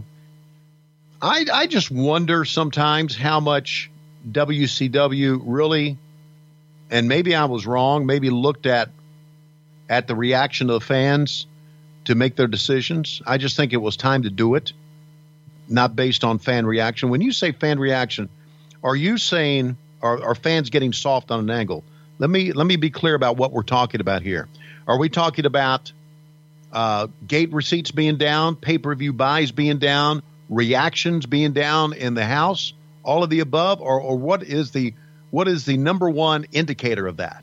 Well, I mean, I think at the end of the day, it's got to be business, and, and, how you measure your business can sometimes be different. A lot of people are using social media metrics in 2017. That doesn't always make sense to me in my worldview. No. You've got to look at dollars and cents. I've never actually been paid in Facebook likes, so I, I like to look at dollars and cents. And, and it feels like at this point, you've brought in one of the biggest stars in the history of the business. Six months in, business hasn't really moved for you yet, and, and you're consistently seeing it's kind of the same as before. And if it hasn't really moved, it makes you wonder, well, hey, did we mess up here? Can we do something different? Maybe it's not the talent, maybe it's what we've asked the talent to do. Does that make sense? Yeah, it makes sense. But also, I, I, the the feeling in WCW at that time is that we're going to continue to try to move big stars in, Hogan, Savage, and then of course Hall and Nash will come in down the road, and that will make us an established big time company. So, yeah, you could look at this and say that maybe the fans were soft on Savage, maybe we didn't get the pop that we wanted, but now having him in our stable, a guy who could talk and a guy who could work, and a guy who had big time exposure in the WWE was just kind of a part of the puzzle to making WCW bigger. In May of 95, uh, Steve Austin reaches the height of his frustration in WCW and gets a meeting with Eric Bischoff to try to work things out. Uh, Ric Flair is the booker, and, and Austin feels like he has been forced to do a job for the Renegade at TV tapings at Center Stage on the 10th of May. And then the very next day, he lost in two minutes to Randy Savage in the U.S. title tournament. And Austin has been on record, you know, for years saying that Hogan cronyism was like the main reason he felt like he needed to leave WCW, that there was going to be some sort of glass ceiling, that if you weren't inside of that bubble of Hogan's buddies, that you were never really going to get the push you deserved. Do you feel like that's a fair assessment by Stone Cold in hindsight, seeing him lose in two minutes to Macho Man and having to lay down for the fucking renegade at center stage? Uh, losing to Macho Man in two minutes to me, the old theory was something we've talked about on on uh, past podcasts. Losing to the Macho Man, Randy Savage, or anybody in two minutes, I never thought hurt anybody. Right. Losing to the Renegade is another story. But Steve Austin was right. There was cronyism going on. Uh, I was told when I went to the WWE or WWF in 1989, they said, you know, there's a lot of politics going on. You got to be on the right side of people back then. And of course, that was and that was back during Hulkamania days. Not that I'm blaming Hulk for everything, but as we now move forward and I move to WCW, the politics starting again. And and I believe that there were a lot of wrestlers who felt, Austin being one, that unless they were friends of Hogan, unless they were in that clique, if I can use that term, of Hogan, now Savage, Brutus the Barber, fucking Barber Beefcake, as you like to say, uh, yeah, of the, uh, uh, and I guess the uh, the Avalanche slash Shark, all of that. Unless you're Hacksaw Jim Duggan, unless you're in that, you're not going to get the push you think you should get. All right, so next up, it's time to start promoting. We've got Hulk Hogan and Randy Savage. They're at the Mall of America in Minneapolis, uh, and they're doing this on June 17th uh, for the opening of the Hogan Pastamania restaurant. Can't like, let that go, can you? it feels like a, a really good time to plug that we have a shirt that says Pasta Still Rules. It's available at prowrestlingtees.com forward slash WHW. And I strongly recommend that you go listen to our very first episode about Monday Night Nitro. It's the first Nitro, and uh, we have uh, an interesting conspiracy theory uh, about Pasta Mania there. Um, well, we finally get to a singles match. You know, we've been mired in tag matches for a long time here with Randy Savage. Great American Bash comes around. It gets 42% thumbs up in the Observer uh, 39% thumbs in the middle, and only 17% thumbs down. So it's the first turn for pay per views of this year. Uh, Meltzer would write Flair pinned Savage in 14 minutes and 42 seconds. Quote, anyone who says Flair is washed up as a worker can eat it. As a draw, that may be another story. It's been years since Savage has been put out like this. Basically, this is everything you could have expected in a match between these two in their primes. Fast and furious with them brawling inside and outside the ring. Angelo Poffo was at ringside with a cane, selling the injury from the last pay per view, and the guys are really pulling out all the stops. Uh, Meltzer goes on to break down uh, the match in great detail. He loved it. He gives it four stars. Um, and, and here's what he says towards the end uh, Flair got the cane, but Savage attacked him from behind. Uh, however, when Flair gets the cane in the ring and clobbers Savage with it for the pin, and that's how we get out of here. Um, ultimately, though, we do see Poffo without a cane walking perfectly, and he's helping Savage to the back, which is kind of fun. Uh, they do an angle off television as they were filming Hogan and Jimmy Hart leaving the building either just before or during the match, uh, which was a subtle way uh, that Meltzer says is step one of the Savage turn. A four star match here in 1995, uh, Great American Bash 95. Go check it out if you haven't already. Uh, Flair Savage. What did you think of this match? I watched it today again. It was uh, every bit of a four star match. And this match goes back to telling great stories. Two Right. guys who can tell a story in the ring, like Savage and Flair, two guys who can sell, two guys who can work. Even today, this this type of match and these type of performers will stand the test of time. These are the, the two guys that would make you a wrestling fan would it's the hook. You just love what they do. And they knew how to tell a story. Flair called the match as he always did. Savage knew what he was doing, and it was a it was a tremendous match. Flair wins, right? Pins him. Savage is not hurt by it. I don't think. Well, I I loved it. it's it's funny that you say that because we're going to talk about that. But first, I want to mention that coming off of that show, uh, Flair and Savage are working on top uh, at all the house shows, but they're only doing like twenty and twenty six thousand dollar houses. Uh, the, this is through South Carolina too, which is historically a really strong market for Flair. But when he's taking on Savage for whatever reason, it's just not much of a draw. Um, okay, look, look, look. Why was it? Why was Flair a draw back then, and he's not a house show draw now? Well, because you guys have fucking buried him with Hulk Hogan nineteen times. no, okay, that yeah, you can say that, but there's another reason too, and I know I'm right about this. We're giving away shit on TV. There you go. You, you've beat There's that no drum for a no long time. reason there's no reason to go out and pay whatever the price was for a ringside ticket in Columbia, South Carolina, when you could just sit home and watch WCW Monday Nitro or Saturday night and get great matches and get your fix there. No reason to. So I, I'm not necessarily blaming Barry and Flair for all these uh, low counts on the house shows. I'm blaming how the product, how the storylines, how the business had evolved. It's reported the next week in the Wrestling Observer newsletter that Flair's still with the company, of course, but he's off the booking committee. Quote, that was a lot of the reason, but don't rule out other factors, including Randy Savage still being upset at the finish at the Great American Bash. Not necessarily that he lost by pinfall, but that the loss was done without outside interference, which was the original plan. Did you hear about this? It feels like a lot of folks at the time were kind of upset with Flair's booking, whether it was Steve Austin or now here Randy Savage. Um, do you do you remember Flair kind of being replaced and put off the booking committee? What was the talk Yeah. in the office when that happens? Well, the, I, the talk in the office when that happens, we all know how Ric is. Uh, Ric has a very short attention span when it comes to being in the office and details. And I remember uh, him being in charge of the booking committee and uh, not being able to spend enough time with the booking committee. I think Ric Flair leaving the booking committee was by his own uh, own decision. I don't think he had time for it. I don't think he wanted to do it, and I think that's why he left. I, I'm not going to. I think that was the main reason. I know that was the main reason. I was in there. Listen, we would be in booking committees, and Flair would uh, start the meeting, and of course, I was in there just as kind of a liaison with uh, with production, just listening to all this shit they tossed around. And ten minutes into it, Flair would say, "I need to step out for a second. And he would step out and he wouldn't come back for another like 20, 30 minutes. Or he would say, he would look at somebody and say, I need to talk to you outside of the door. And I was, I, I remember uh, calling it a kayfabe sidebar Right. because I'm thinking, why the fuck would, I mean, here we are all talking. Why would you kayfabe us all and talk to someone outside? So Flair's attention span as a booker did not last long, and he realized he didn't want to do it. It just took up too much of his time.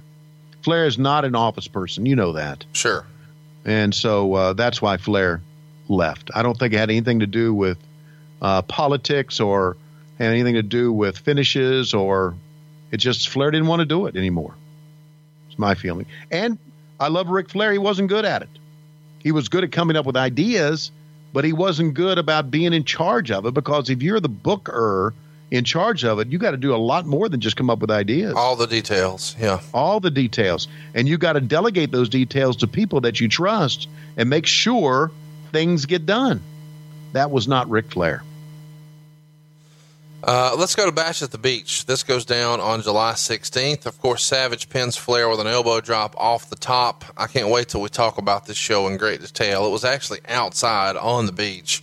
Yeah. Um, they go about 14 minutes. It's a lumberjack match.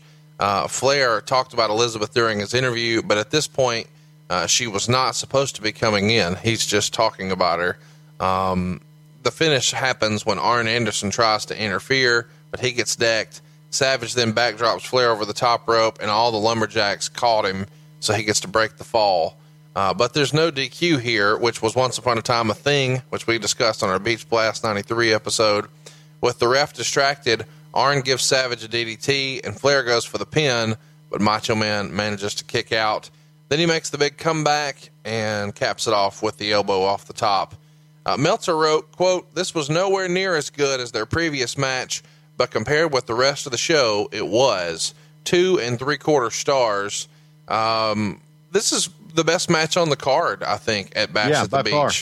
Uh, What what do you think of this match overall? Probably not as good as their Great American Bash match, but you got lots of gimmicks and other stuff going on with this one too. and, and that's why uh, gimmicks to me uh, a lot of times interfered with with a great match. Uh, it obviously wasn't as good as their match of the Great American Bash, but uh, again, it was a good match on the show. You know the uh, and, and we'll talk about. I know we'll talk about the show in detail down the road, but uh, that show had a great look to it. Oh, absolutely, it did. Yeah, it had a great look to it, and you had two good performers. And Meltzer is right. It uh, compared to the rest of the show uh, was pretty good at two and a half, two and a quarter stars. What is the difference between a quarter star and, or let's say three quarter stars, and a star? How would you differentiate that? Well, it's a quarter star. That's okay, I know, I know what it is in reality, but what makes me fucking bully? What, what what makes it that way? I I just I I don't know. The- to, I, I to me, to me, it's thumbs the up, it's two the thumbs up. I I don't know. if it takes place in Japan, it gets an extra Yeah. star. Uh, if if Flair's involved, it gets an extra half star. Okay. If Hogan's involved, subtract a star. It's like a drinking game, I guess. Yeah, I guess so. Or you know, maybe Meltzer sitting in front of the TV, and if he got a Woody, he'll give it a quarter of a star. If he jacked off to it, he'll give you three quarter stars. If he happened to have something at the end of the jacking off, he would give it a star. Okay, so what what's next? Uh, we're talking about Randy Savage. He's saying that at the Clash, he and Sting are going to be watching Hogan's back against the Dungeon of Doom, and he says he's going to be ringside doing color commentary during Hogan Kamala for the August sixth Clash. Uh, at this point, we've got Savage watching Hogan's back instead of having his own thing going on, and I guess we're kind of putting a pause on the Ric Flair feud. Uh, the, that clash in particular did a 3.5 rating. Hogan on top, which is the main event, only does a 2.1. They only go about four and a half minutes. Hogan wins by DQ, uh, and this happens, of course, because Kevin Sullivan interferes. Uh, Hogan did kick out of the big splash and make the Superman come back, doing the whole boot to the face and the leg drop, but that's when Sullivan comes off the top rope. Uh, of course, the butcher's there, or I guess he's Zodiac by this point. Shark is there, and there's a big DQ schmoz until Sting and Randy Savage make the save. This is not WCW's best work here. What do you think of this whole Dungeon of Doom versus Mega Maniacs feud that they were building towards here? I thought it was a pretty good effort, but uh, it did not work. Look, the reason Hogan and uh, Kamala drew the 2.1 rating was everyone knew that, well, they had no interest in it. Everyone Right. knew what was going to happen. Sure. It was almost like a squash match. That's not uh, disparaging Kamala at all, but uh, there was no intrigue in that. And they tried to make some intrigue by using the uh, the Dungeon of Doom. And in reality, this Dungeon of Doom thing, as it was going on, I was thinking, you know, it's not so bad. But now in hindsight, It's not very fucking good either. no, not very good. Uh, they do a, a series of tapings on August 21st at Center Stage, and here we would see Sting and Randy Savage take on the Blue Bloods, which is kind of fun when you consider who the Blue Bloods were. Sting is dressed up like Savage, and Savage is wearing face paint here. They tagged a lot in '95. How would you categorize Sting and, and Savage's behind the scenes relationship? Good. Very good. Sting. Uh, Sting made a pretty good effort to get along with everybody. Sting was a pretty pretty cool guy. Well, it, is a pretty cool guy.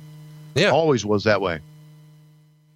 Um, next up, Well, gonna- uh, you, you asked that question like you've heard something. No, I I just know that you know we don't hear a lot about Sting. We know that Sting was friendly with the Steiners. We know that Sting was friendly with Lex Luger. Uh, Right. We know that Sting had a great deal of respect for uh, Ric Flair. We know that he fell out of favor at least for a little while with Eric Bischoff over the whole Starcade situation. There's rumor and innuendo that he didn't show up in shape. We'll cover that another time. Hmm. But we don't really hear a lot about him, and it kind of feels like he's more standoffish.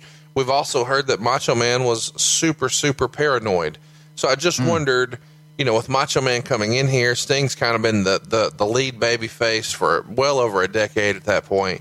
Or I guess not well over a decade, but almost a decade at that point. He'd been the, kind of the guy. I wondered what their relationship would have been like. Would, would Savage have Yeah. been warm with him or whatever? Yeah, he, the Savage warmed up to him, bec- and, and because Sting, was, the reason you don't hear much about Sting as far as backstage politics goes, that Sting didn't really get involved in those. Sting was really a laid back, cool guy, and Savage warmed up to him because Savage trusted him. You know, there's there's a, there's been, as you know, in the backstage area of wrestling throughout years, and especially during the run of WCW and even the WWE, tons of politics and tons of backstabbing and tons of not trusting this guy or that guy, thinking that you're going to try to fuck me and I'm not going to be or fuck me over and I'm not going to be able to uh, to make enough money. But Sting was never like that, and Sting had a you could you seemed like you could trust Sting, and Savage warmed up to him. So I, I think it was a very good combination together. And that, that and I, that's from my point of view. I didn't run with them, so I don't know. let's talk about this this tease because these TV tapings at Center Stage, Savage is still doing what many would believe to be heel interviews. Now they don't really ultimately go anywhere, but we'll talk about why in a minute. Um, and I guess well the why is Lex Luger. Lex Luger all of a sudden was on the was on the auction block, and WCW had an opportunity to pull him over. And this kind of muddies the waters for maybe, in my opinion, what the plans were for Macho Man. The story being Lex was Sting's friend, and all casual viewers know that. I just kind of listed it, uh, and and he had been positioned as such for a long time. So now he he can kind of threaten Hulkamania because Hogan doesn't trust him because he's an outsider, uh, and he was a heel when they were in WWF together. Uh, Savage doesn't really trust him, and this kind of muddies the water. Where Sting is like, no, he's a good guy. Macho and Hogan wonder, is he really with them? Is he a good guy? And it feels, I don't know, a little different. Uh, the second edition of Nitro goes down on September 11th, 1995, and Savage is used to display the new acquisition from New Japan Pro Wrestling, Scott Norton, and Scott loses to Savage. Is this a good way to bring uh, Norton in? You know, we talked about his his on camera appearance on the very first episode of Monday Nitro, which is available in the archives. But it feels like if you're trying to put over this guy as a big star and you want to highlight him, you wouldn't necessarily have him lose in his first match, would you? You would not. It was not well done. Okay. Yeah. I mean, that's Uh, we can uh, go back and, as we're doing right now, and be the armchair quarterback for this bullshit. Uh, but you can go back then and say that doesn't, that wasn't right. That was not done right. So the follow up nitros, you know, the, the, the subsequent nitros, we've got Kevin Sullivan beating Macho Man by DQ. Lex Luger beats Macho Man by submission. Uh, just lots of stuff going on here with the Macho Man where it feels like maybe he's going to be a heel. Okay, Luger's here, so now maybe that changes. He's not a heel. Uh, and, and he's losing uh, here on television. Um, October 2nd is where we get to the latest edition of the Wrestling Observer newsletter. And Dave would write negotiations to bring in Randy Savage in November seem to have stalled since Savage asked for a $30,000 per match and isn't worth anywhere close to that box office in Japan. Don't expect Hogan back with New Japan either. There was tremendous heat over his not doing the Korea show. We haven't talked about that collision in Korea show from August of 95 much. Uh, I'm sure we'll cover it another time but Hogan didn't appear. And this was the beginning of, of Savage starting to say no to WCW, or at least it feels like to me. What kind of pressure was there on the boys to take that tour to Korea? There's a lot of pressure. Uh, that was a big deal for us to take that tour, and because there was uh, because it was a big deal for the company, uh, that's why guys like Savage would kind of pulled away from it. Well, it's um, it's something I want to talk about in long form because there's so many other little overlaying factors that we could dig into. Uh, Savage starts to get his first bit of mainstream publicity since he's been with WCW when he's on the Comedy Central channel show uh, Politically Incorrect on October 24th. And it doesn't feel like at the time, beyond maybe uh, an occasional family feud, that WCW had much crossover like this compared to the WWF. Would that be fair to say? Yeah, that's true. Why do you think that Some is? People, I mean, you guys are in the fucking TV business. Why is this complicated?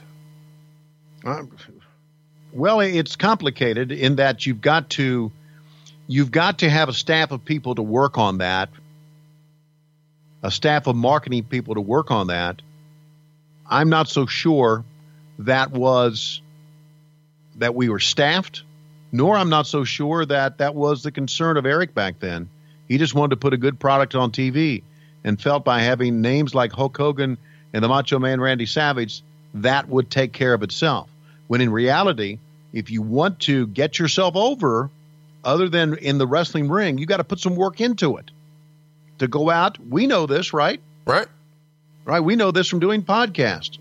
We went out to Dallas and we did uh, we did a live event and we worked pretty hard behind the scenes to try to sell tickets. Sure. So we so we you got to you got to work at it.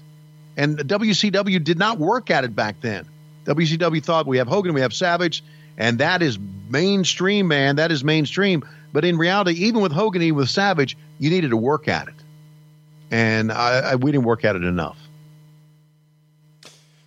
Uh, Halloween Havoc 1995 is where we are. Uh, there's an undercard match here with Craig Pittman and Michael Wallstreet. Uh, they go about three and a half minutes.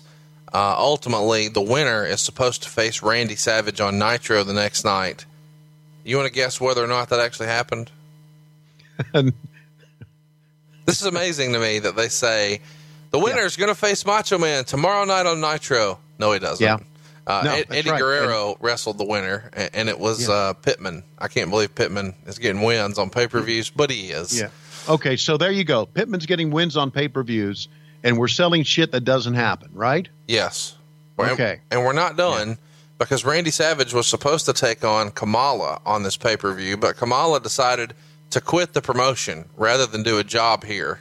So Macho Man gets the win in a minute and a half over Zodiac, the former Butcher who main evented the biggest pay per view of the year, uh, what, 10 months prior, now loses in a minute and a half from an elbow drop off the top the only uh, thing of note of this match is a fan hops the rail and Randy Anderson tries to hold him back.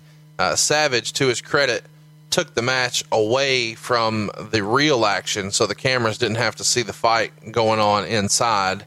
And Savage is kind of working hurt here. The rumor is he's got a detached tricep, which is pretty serious. Right. Uh, what do you remember about this fan jumping in the ring? About Kamala quitting rather than doing the job? A minute and a half match. Um, Savage's injury. There's just a lot going on in this match. Yeah, I remember a lot about Savage's injury, and I always knew that Randy w- wrestled hurt. Uh, he did that a lot. I mean, gee whiz, those big elbows off the top uh, took a lot out of him as well as it did the opponents because those things looked stiff, and, and many of them were.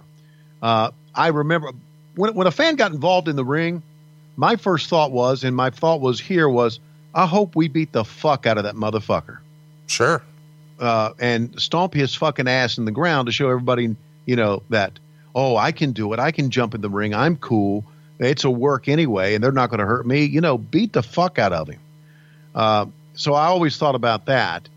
Uh, you know, Kamala not wanting to do the job and quitting, and it just. I, I'm telling you right here, and this is pre NWO. Right here, we are doing things to fuck the promotion Right. already. We are doing things to fuck the promotion. No shows, not giving fans what you promote, uh, and putting a guy like Craig Pittman over. We're doing things to, to fuck the promotion already. So the water of WCW that we all drank in 2001 and all died from it, like uh, like Jim Jones or whatever. okay, was being poisoned even back when during this time. It really was. It absolutely really was. It was. Ah, thank you for dragging my ass down, buddy. Well, we're going to talk about the main event of Halloween Havoc 95 another time. It's going to be something I'm really looking forward to. Uh, l- let's get to the next night, the night after um, Halloween Havoc. We can go ahead and talk about Hogan powering out of Sting's Scorpion Deathlock and making a Superman comeback. I'm not exactly sure what's going on here in WCW, but uh, Hogan is damn sure getting his way everywhere you look here. Uh, And that's what's going on. ultimately the giant is about to choke slam both Hogan and Sting simultaneously until Randy Savage makes the save. Uh, he was ringside with his arm in a sling, and the arm injury was played up much stronger on TV during this than it had been the prior week. And uh, of course, the news behind the scenes is that Savage has a tricep tear. Do you remember this injury being something that was kind of derailing plans at the time, or was Yeah, Savage was. a trooper? Well, he was a trooper, but there was just so much he could do. But it was derailing plans at the time. Let's get to World War III. Uh, this one goes down, of course, in November of 95. Uh, this gets an overwhelming thumbs up, 69.3% in the Wrestling Observer newsletter.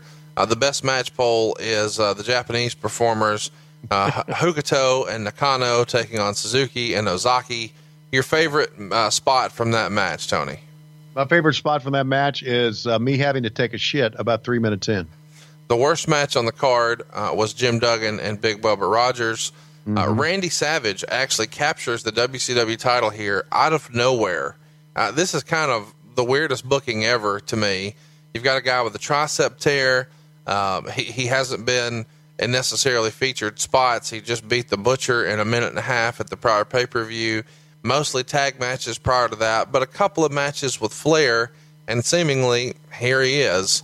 Uh, but let's talk about what happens because he wins the title here at World War III on pay per view in Norfolk, Virginia. And the very next day, they're doing Monday Night Nitro in Salem, Virginia, and he's left for dead. Is is this uh, this is not old school booking here at all? Who- Who's in charge here of the booking committee? If Flair is, is out of power, is this Bischoff and who at this point making these decisions? Bischoff, uh, Hogan, and Kevin Sullivan. Interesting. It is interesting, isn't it? Uh, you know, I thought, uh, I, I thought uh,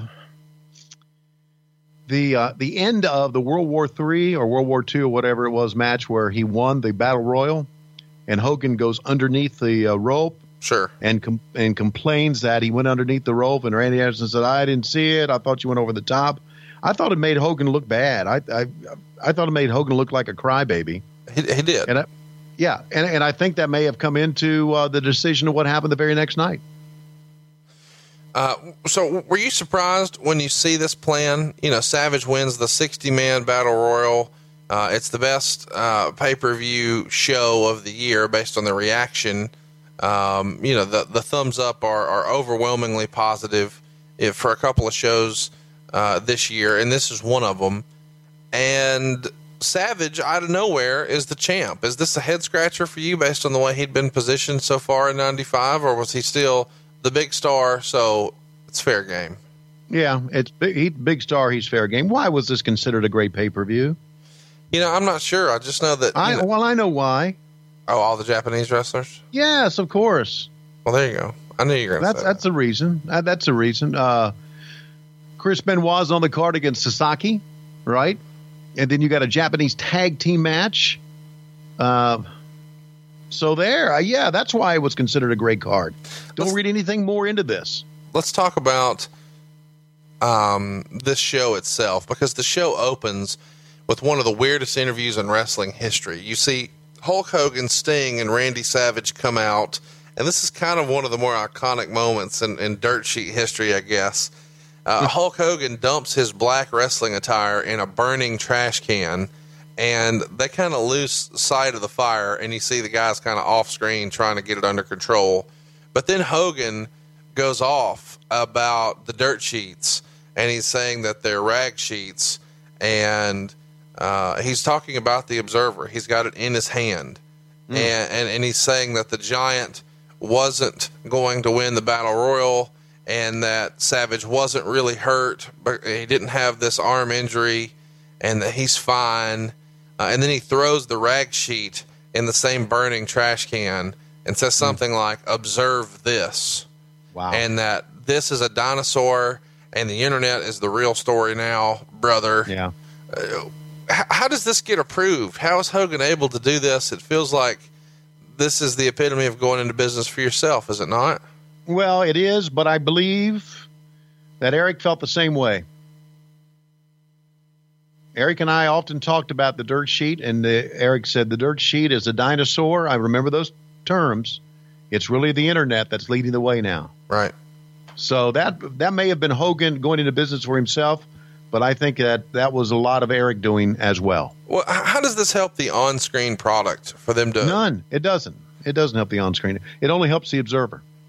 It really does. I'm glad you said Yeah. it like that. It- Yeah. did you and the boys love this? I mean, was there a pop in the back, or were some people like, No. "Why is he doing this?" No, I, I, I, I was thinking, why is he doing this? Because uh, again, you know, to me, and I know, I know the business has changed here in 2017 as we move forward with the internet. What we're talking about, how we are talking about the behind scenes business. But to me, back then, and even before back then, dirt sheets, and dirt sheet writers, and guys like Dave Meltzer, to me, were there for one reason only, and that was to expose the business. And they can all, all argue that, oh, no, that's not the case. We are uh, only have a, a minor clique of fans that follow us. So overall, we are not exposing the business. And I call bullshit on that. They're exposing the business. Here's why. Here's what I always thought about dirt sheets. And uh, again, I've, I've listen. I, I've talked to Dave Meltzer. He's a good guy. He he really has put a lot of time and effort into the business on a certain angle. And, and I know there's other guys out there who I've liked. Uh, Wade Keller was one guy that I've talked for. Uh, there was one guy named Steve Beverly who was uh, nothing but a piece of shit. Uh, but I always thought the guys who wrote dirt sheets were guys who started liking the business when they were younger, and then they realized it was a work, and they were pissed off at the business, and they were going to destroy the business, and they were going to expose the business. Then there were guys like me who loved the business, realized it was a work, and went, That's pretty cool. That is cool. I'll respect the business.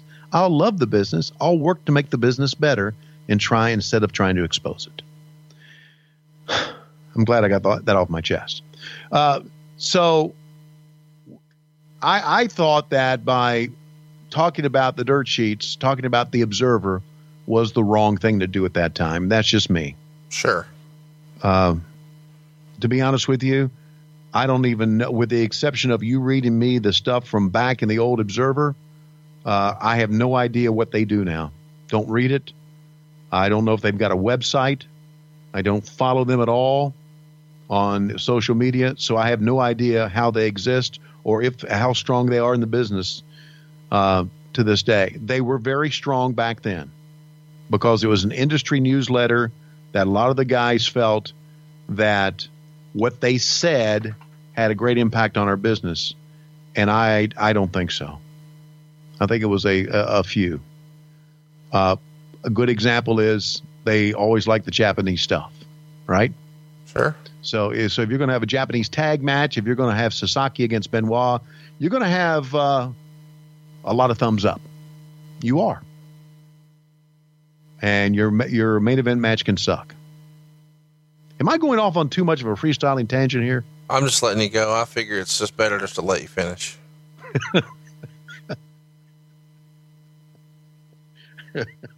It's kind of like from Christmas Vacation, right? Absolutely. Once once it gets started, best all you just let him finish. Yeah. So uh, on this same show, we've got Lex Luger beating Randy Savage in five and a half minutes with a step over arm lock. Uh, they're trying to uh, get across that the this is a submission finish and that the referee stopped the match, but Savage never actually submitted to the move because you know the top baby faces don't submit. Um, it gets a star and a quarter. And, and this is kind of some interesting booking. And it's interesting because Savage comes back later and in nearly 30 minutes wins the Battle Royal uh, after 60 guys are eliminated. Um, Hogan is, is not well received by the crowd after he does the whole little slide under the thing and he's complaining, as you mentioned earlier. There's a big Right. section of the crowd even chanting, Hogan sucks at him so loud Yeah. that they had to turn the crowd noise down just a little bit.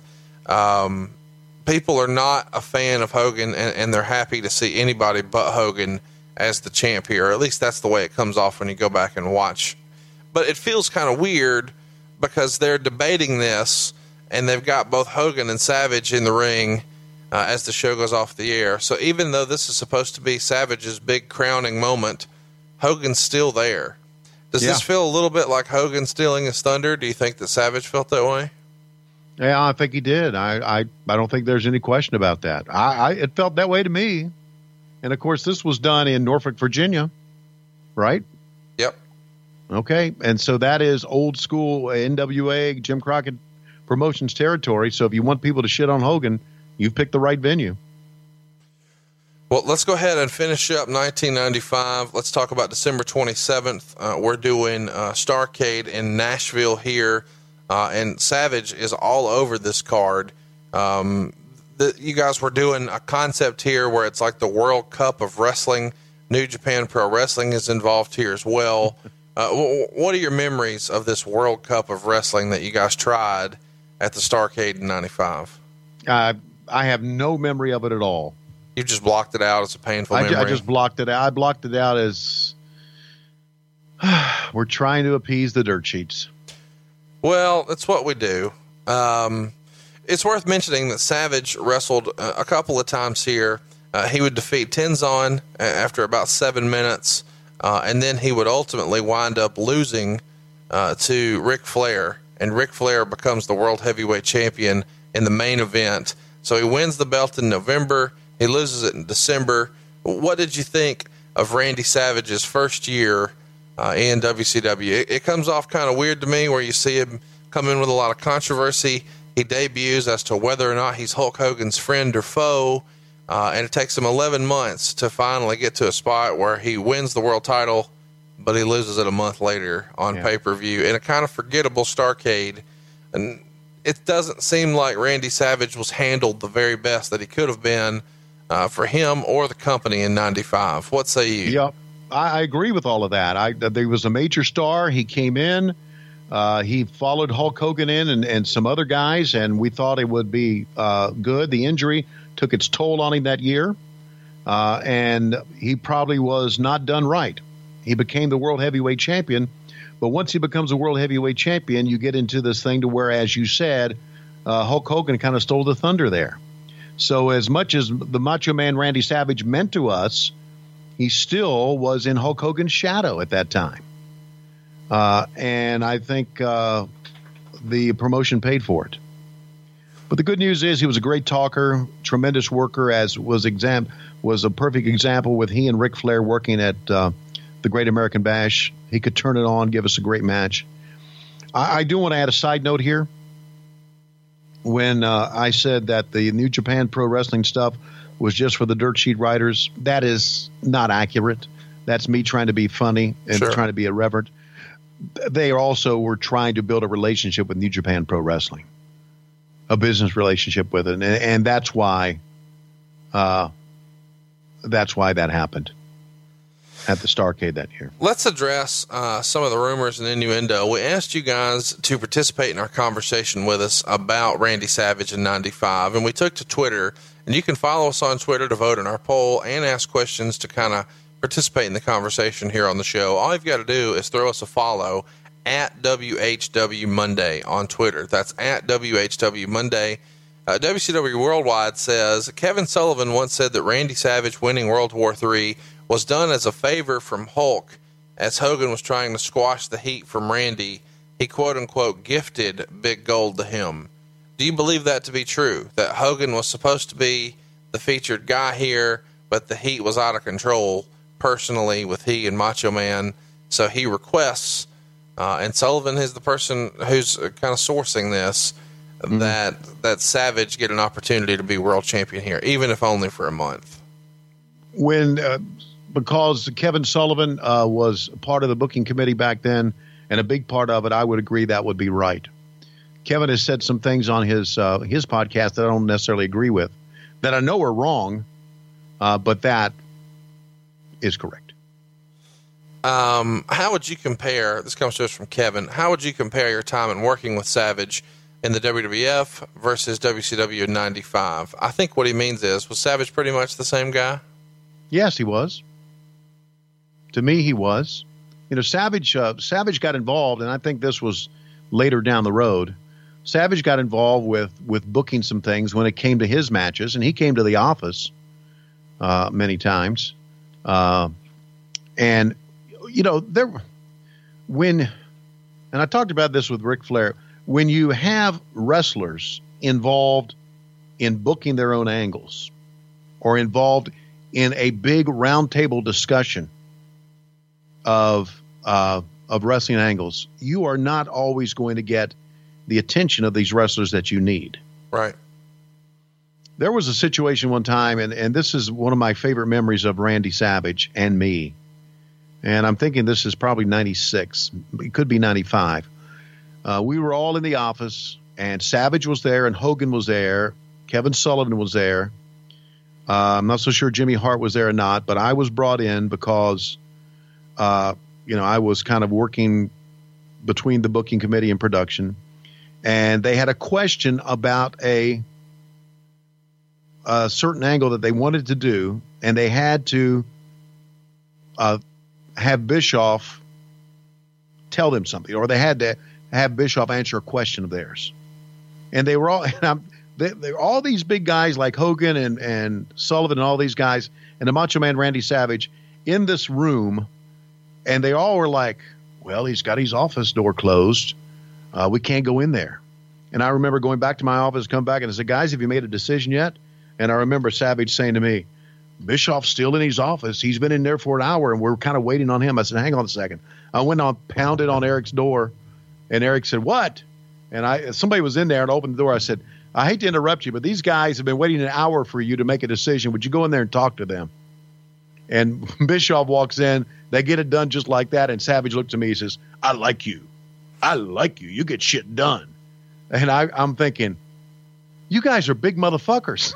you know, you can go in and get shit done without a little fat boy like me getting shit done. So Randy and I always had a pretty good relationship after, uh, uh, as far as office is concerned, after that little episode we had behind the scenes. Uh, but always like Randy Savage, the Randy Savage from the WWE, all the way through the Randy Savage of WCW. Let's get to a couple more questions on Twitter. Go ahead. Sorry. Uh, and I like, I've always liked his brother, Lanny too, as a, an interesting character. Well, let's talk about it. You ever see Lanny do the gimmick? No, I have not. Silas wants to know: Is it true that Lanny Poffo was paid for four years without ever working? No. Okay. You mean in the WWF or No, there, there was rumored innuendo that Randy negotiated Lanny to have an, uh, a contract with WCW, and he was paid something like hundred thousand dollars a year, but never actually left the house. I don't believe that. Okay, I wish you would have asked me that earlier because I was with Randy, you know, recent or with Lanny recently at a independent show in Staten Island. I would have asked him that. I was going to say I don't think you were with Randy recently. Uh, Twenty years of Nitro. Uh, Flair said harsh things about Savage and Liz during his promos of that era. Was Savage fine with all of this? How was their relationship? Yeah, he was fine with all of, Of it. Their relationship was fine. Yeah, Flair gets a heads up on stuff like that. Yeah. Uh, M- Michael wants to know: uh, Did you and Macho Man ever snap into some Slim Jims backstage together? And if so, how savage was it? I, I snapped into some Slim Jims before, but not with Randy. Did you snap Tom Zenk, Rey Mysterio? Uh, yeah, we would have a circle snap. Oh gosh, let's move along here. Uh, Joe Self wants to know: uh, Not a question, just real proud of Randy Savage for proving Vince McMahon wrong and having four strong years in WCW. Did, did you ever have a conversation with Randy about him not being happy with, uh, you know, kind of being forced out of the ring by the WWF? No, I did not. Okay. Never had a never had a conversation about that. Joseph wants to know um, what was the relationship like between Macho and Liz when they worked together after the divorce? It was a professional relationship. Uh, Heel by Nature wants to know who was Randy close with backstage in the locker room. Not so sure Randy was close with anybody. Uh, I he, it probably could have been perceived that he was close with Hogan because he was a top star and Hogan had him brought in, but I'm not so sure that Randy was close with anybody. Uh, Winter Decay, he asked the type of questions we need on this show. Uh, when the Macho Man would order his Whopper at the Burger King drive-through, would he order it in his voice or would he break kayfabe? Well, you know, uh, Randy Savage's voice was kind of like the Randy Savage voice that you heard, only it was a lot lower key. Right. He had a very gravelly, deep voice that was very close to his real voice. I mean, he wouldn't, you know, shout, you know, dig it or shit like that, but it was Randy Savage's voice. Michael wants to know: Did you ever notice any tension or heat firsthand between Macho and Hogan in WCW? Never noticed any of that. Never noticed it. It was all perceived. Derek wants to know: uh, Was he as fucking mental as he seemed? Yeah, I, I believe he was. I, I believe Randy Savage. I don't think mental is the right word, but I think Randy Savage got into a character and did a great job about it. I think we kind of touched on earlier. Randy got into a character to where he really became the Macho Man Randy Savage, and that was that real character in the ring. I, th- I thought he did really good with that, and that character was, as Heenan would always say, you never know what he's going to do. He's crazy. He's nuts. He's he's off the wall.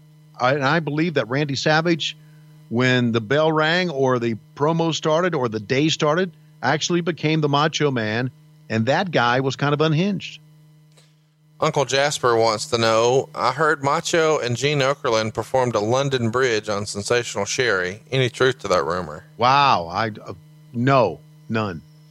Bill Rowland wants to know whether the fuck? Wait, wait. you actually brought that question up. I mean, Yeah. of all the questions you get, you brought that question up. Man, we haven't talked about What? Klondike Bill once on this show. If I don't do Ah. something Klondike like, what what, what are we London doing? Bridge on Sherri. You're you're Ah. you're a London Bridge diva. Uh, no, I have not. What about Would Eiffel, I have? What about Eiffel I have? Tower, Cincinnati bow tie, Cleveland steamer, Hold on a second. rusty Um, trombone? L- L- London Bridge. You say Cincinnati steamer, no, what no, the other one? Cincinnati bow tie. Cincinnati bow tie. Okay. Yeah, Cleveland steamer, Cleveland steamer. Okay. Dirty Sanchez, Dirty. San- Should I ask Lois about all these? Blumpkin, Donkey Punch. No, don't ask her about any. She probably knows about the Blumpkin. In fairness, um, Bill wants to know: Were there any guys that Savage refused to work with when he first came in? Not that I recall. Uh, again, Randy Savage, and, and I'm, I'm going to, I'm, and I really feel this way. I, I know this. He's a professional, man. He's a pro. He really is. He's one of the great pros in wrestling.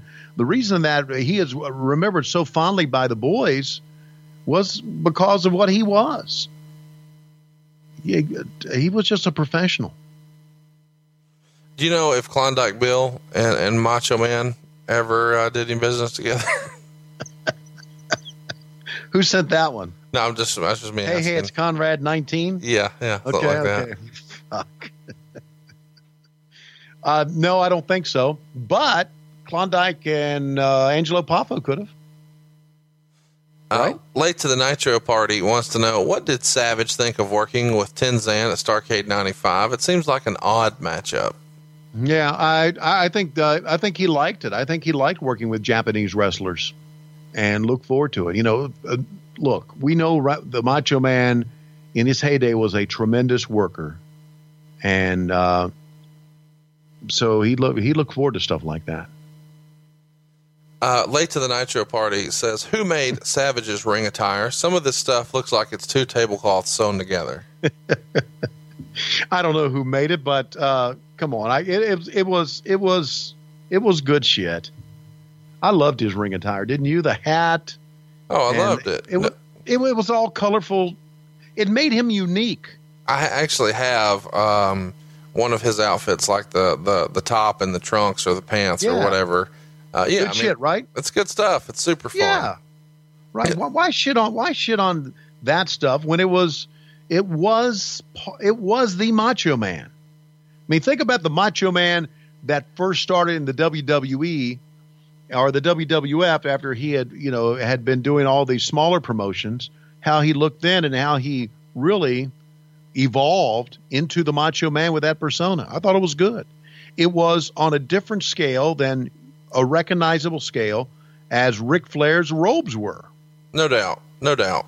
Yeah. Well, and, and we're trying to be recognizable here. We actually asked you on Twitter. We had a great suggestion from Crockett Froggy, uh, one of our hardcore fans. Uh, he's he's been with us since the beginning, and he tweeted to me, "If you had a tag team with Tony Schiavone, what would it be called?"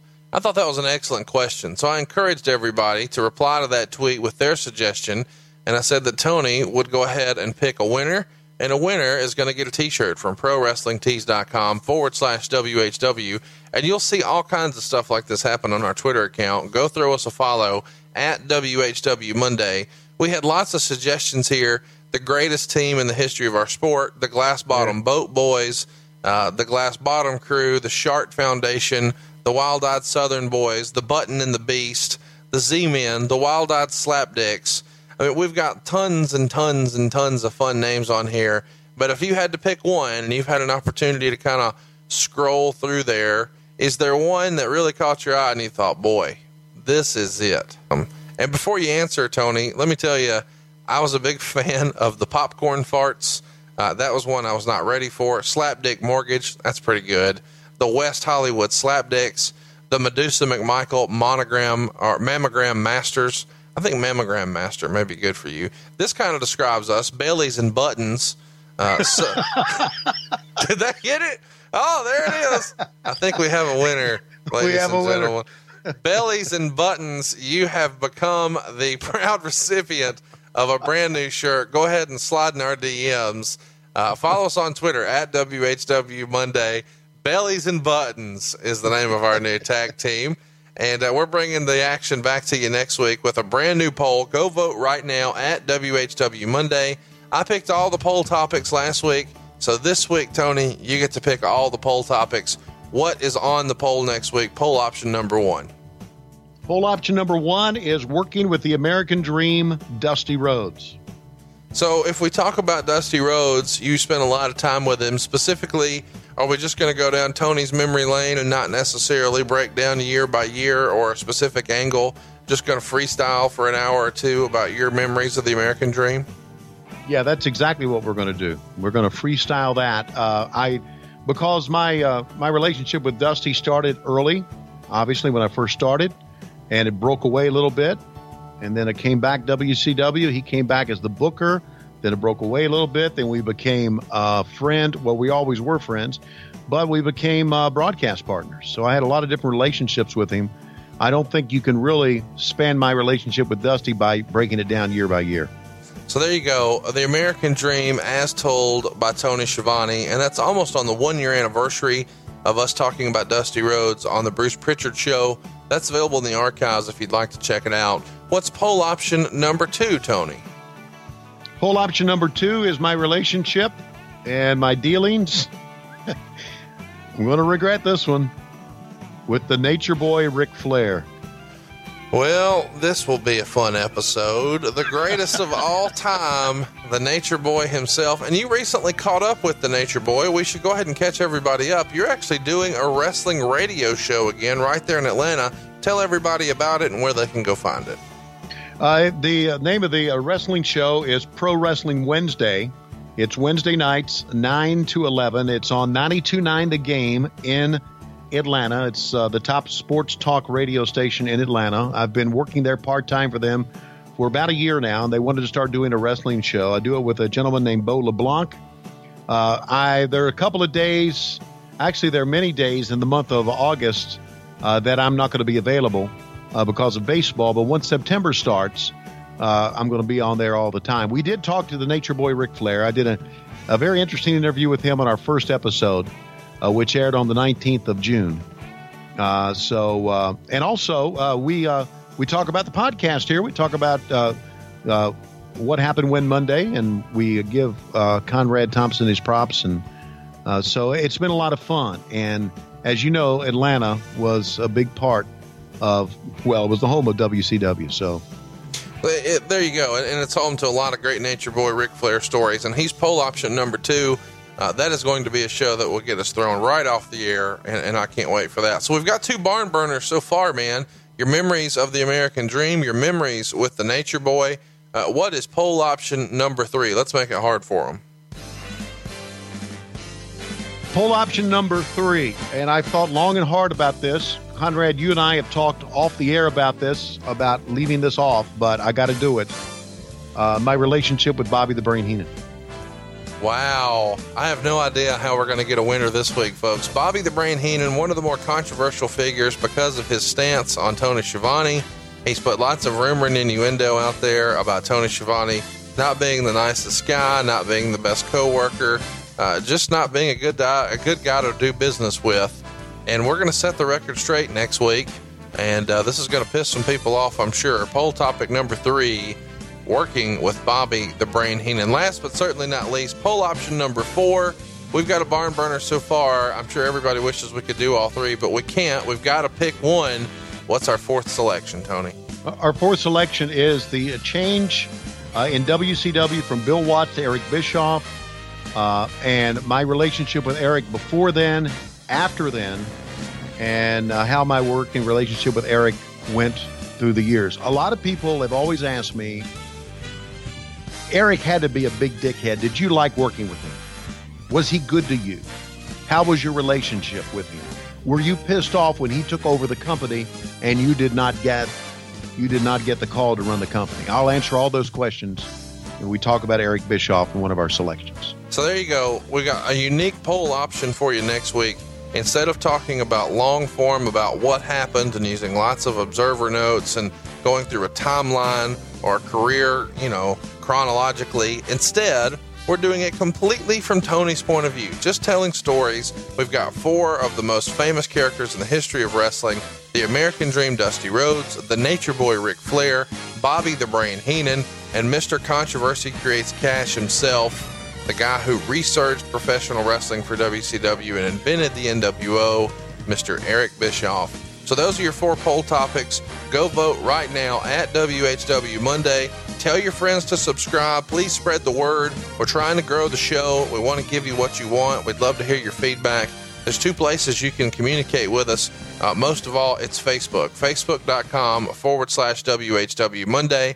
And Tony and I are both very active on Twitter. He is at Tony Schiavone24. I am at Hey Hey It's Conrad. And you can vote in our poll and participate with questions on Twitter. It's at WHW Monday. Go throw us a follow if you haven't already. Tony, I feel like we've ran long, and when I look at my clock, it feels like it's about that time. Conrad, you're right. And if I could, let me uh, take this microphone and get into the ring here because I've got something I, would like to say.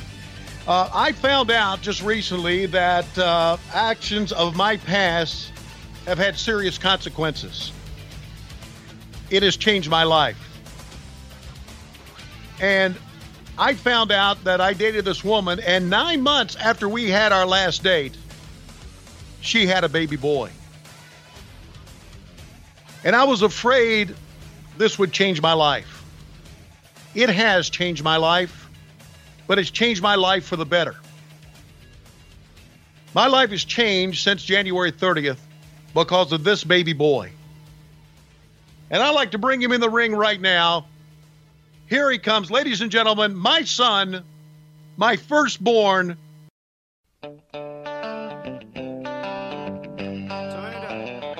Conrad Thompson.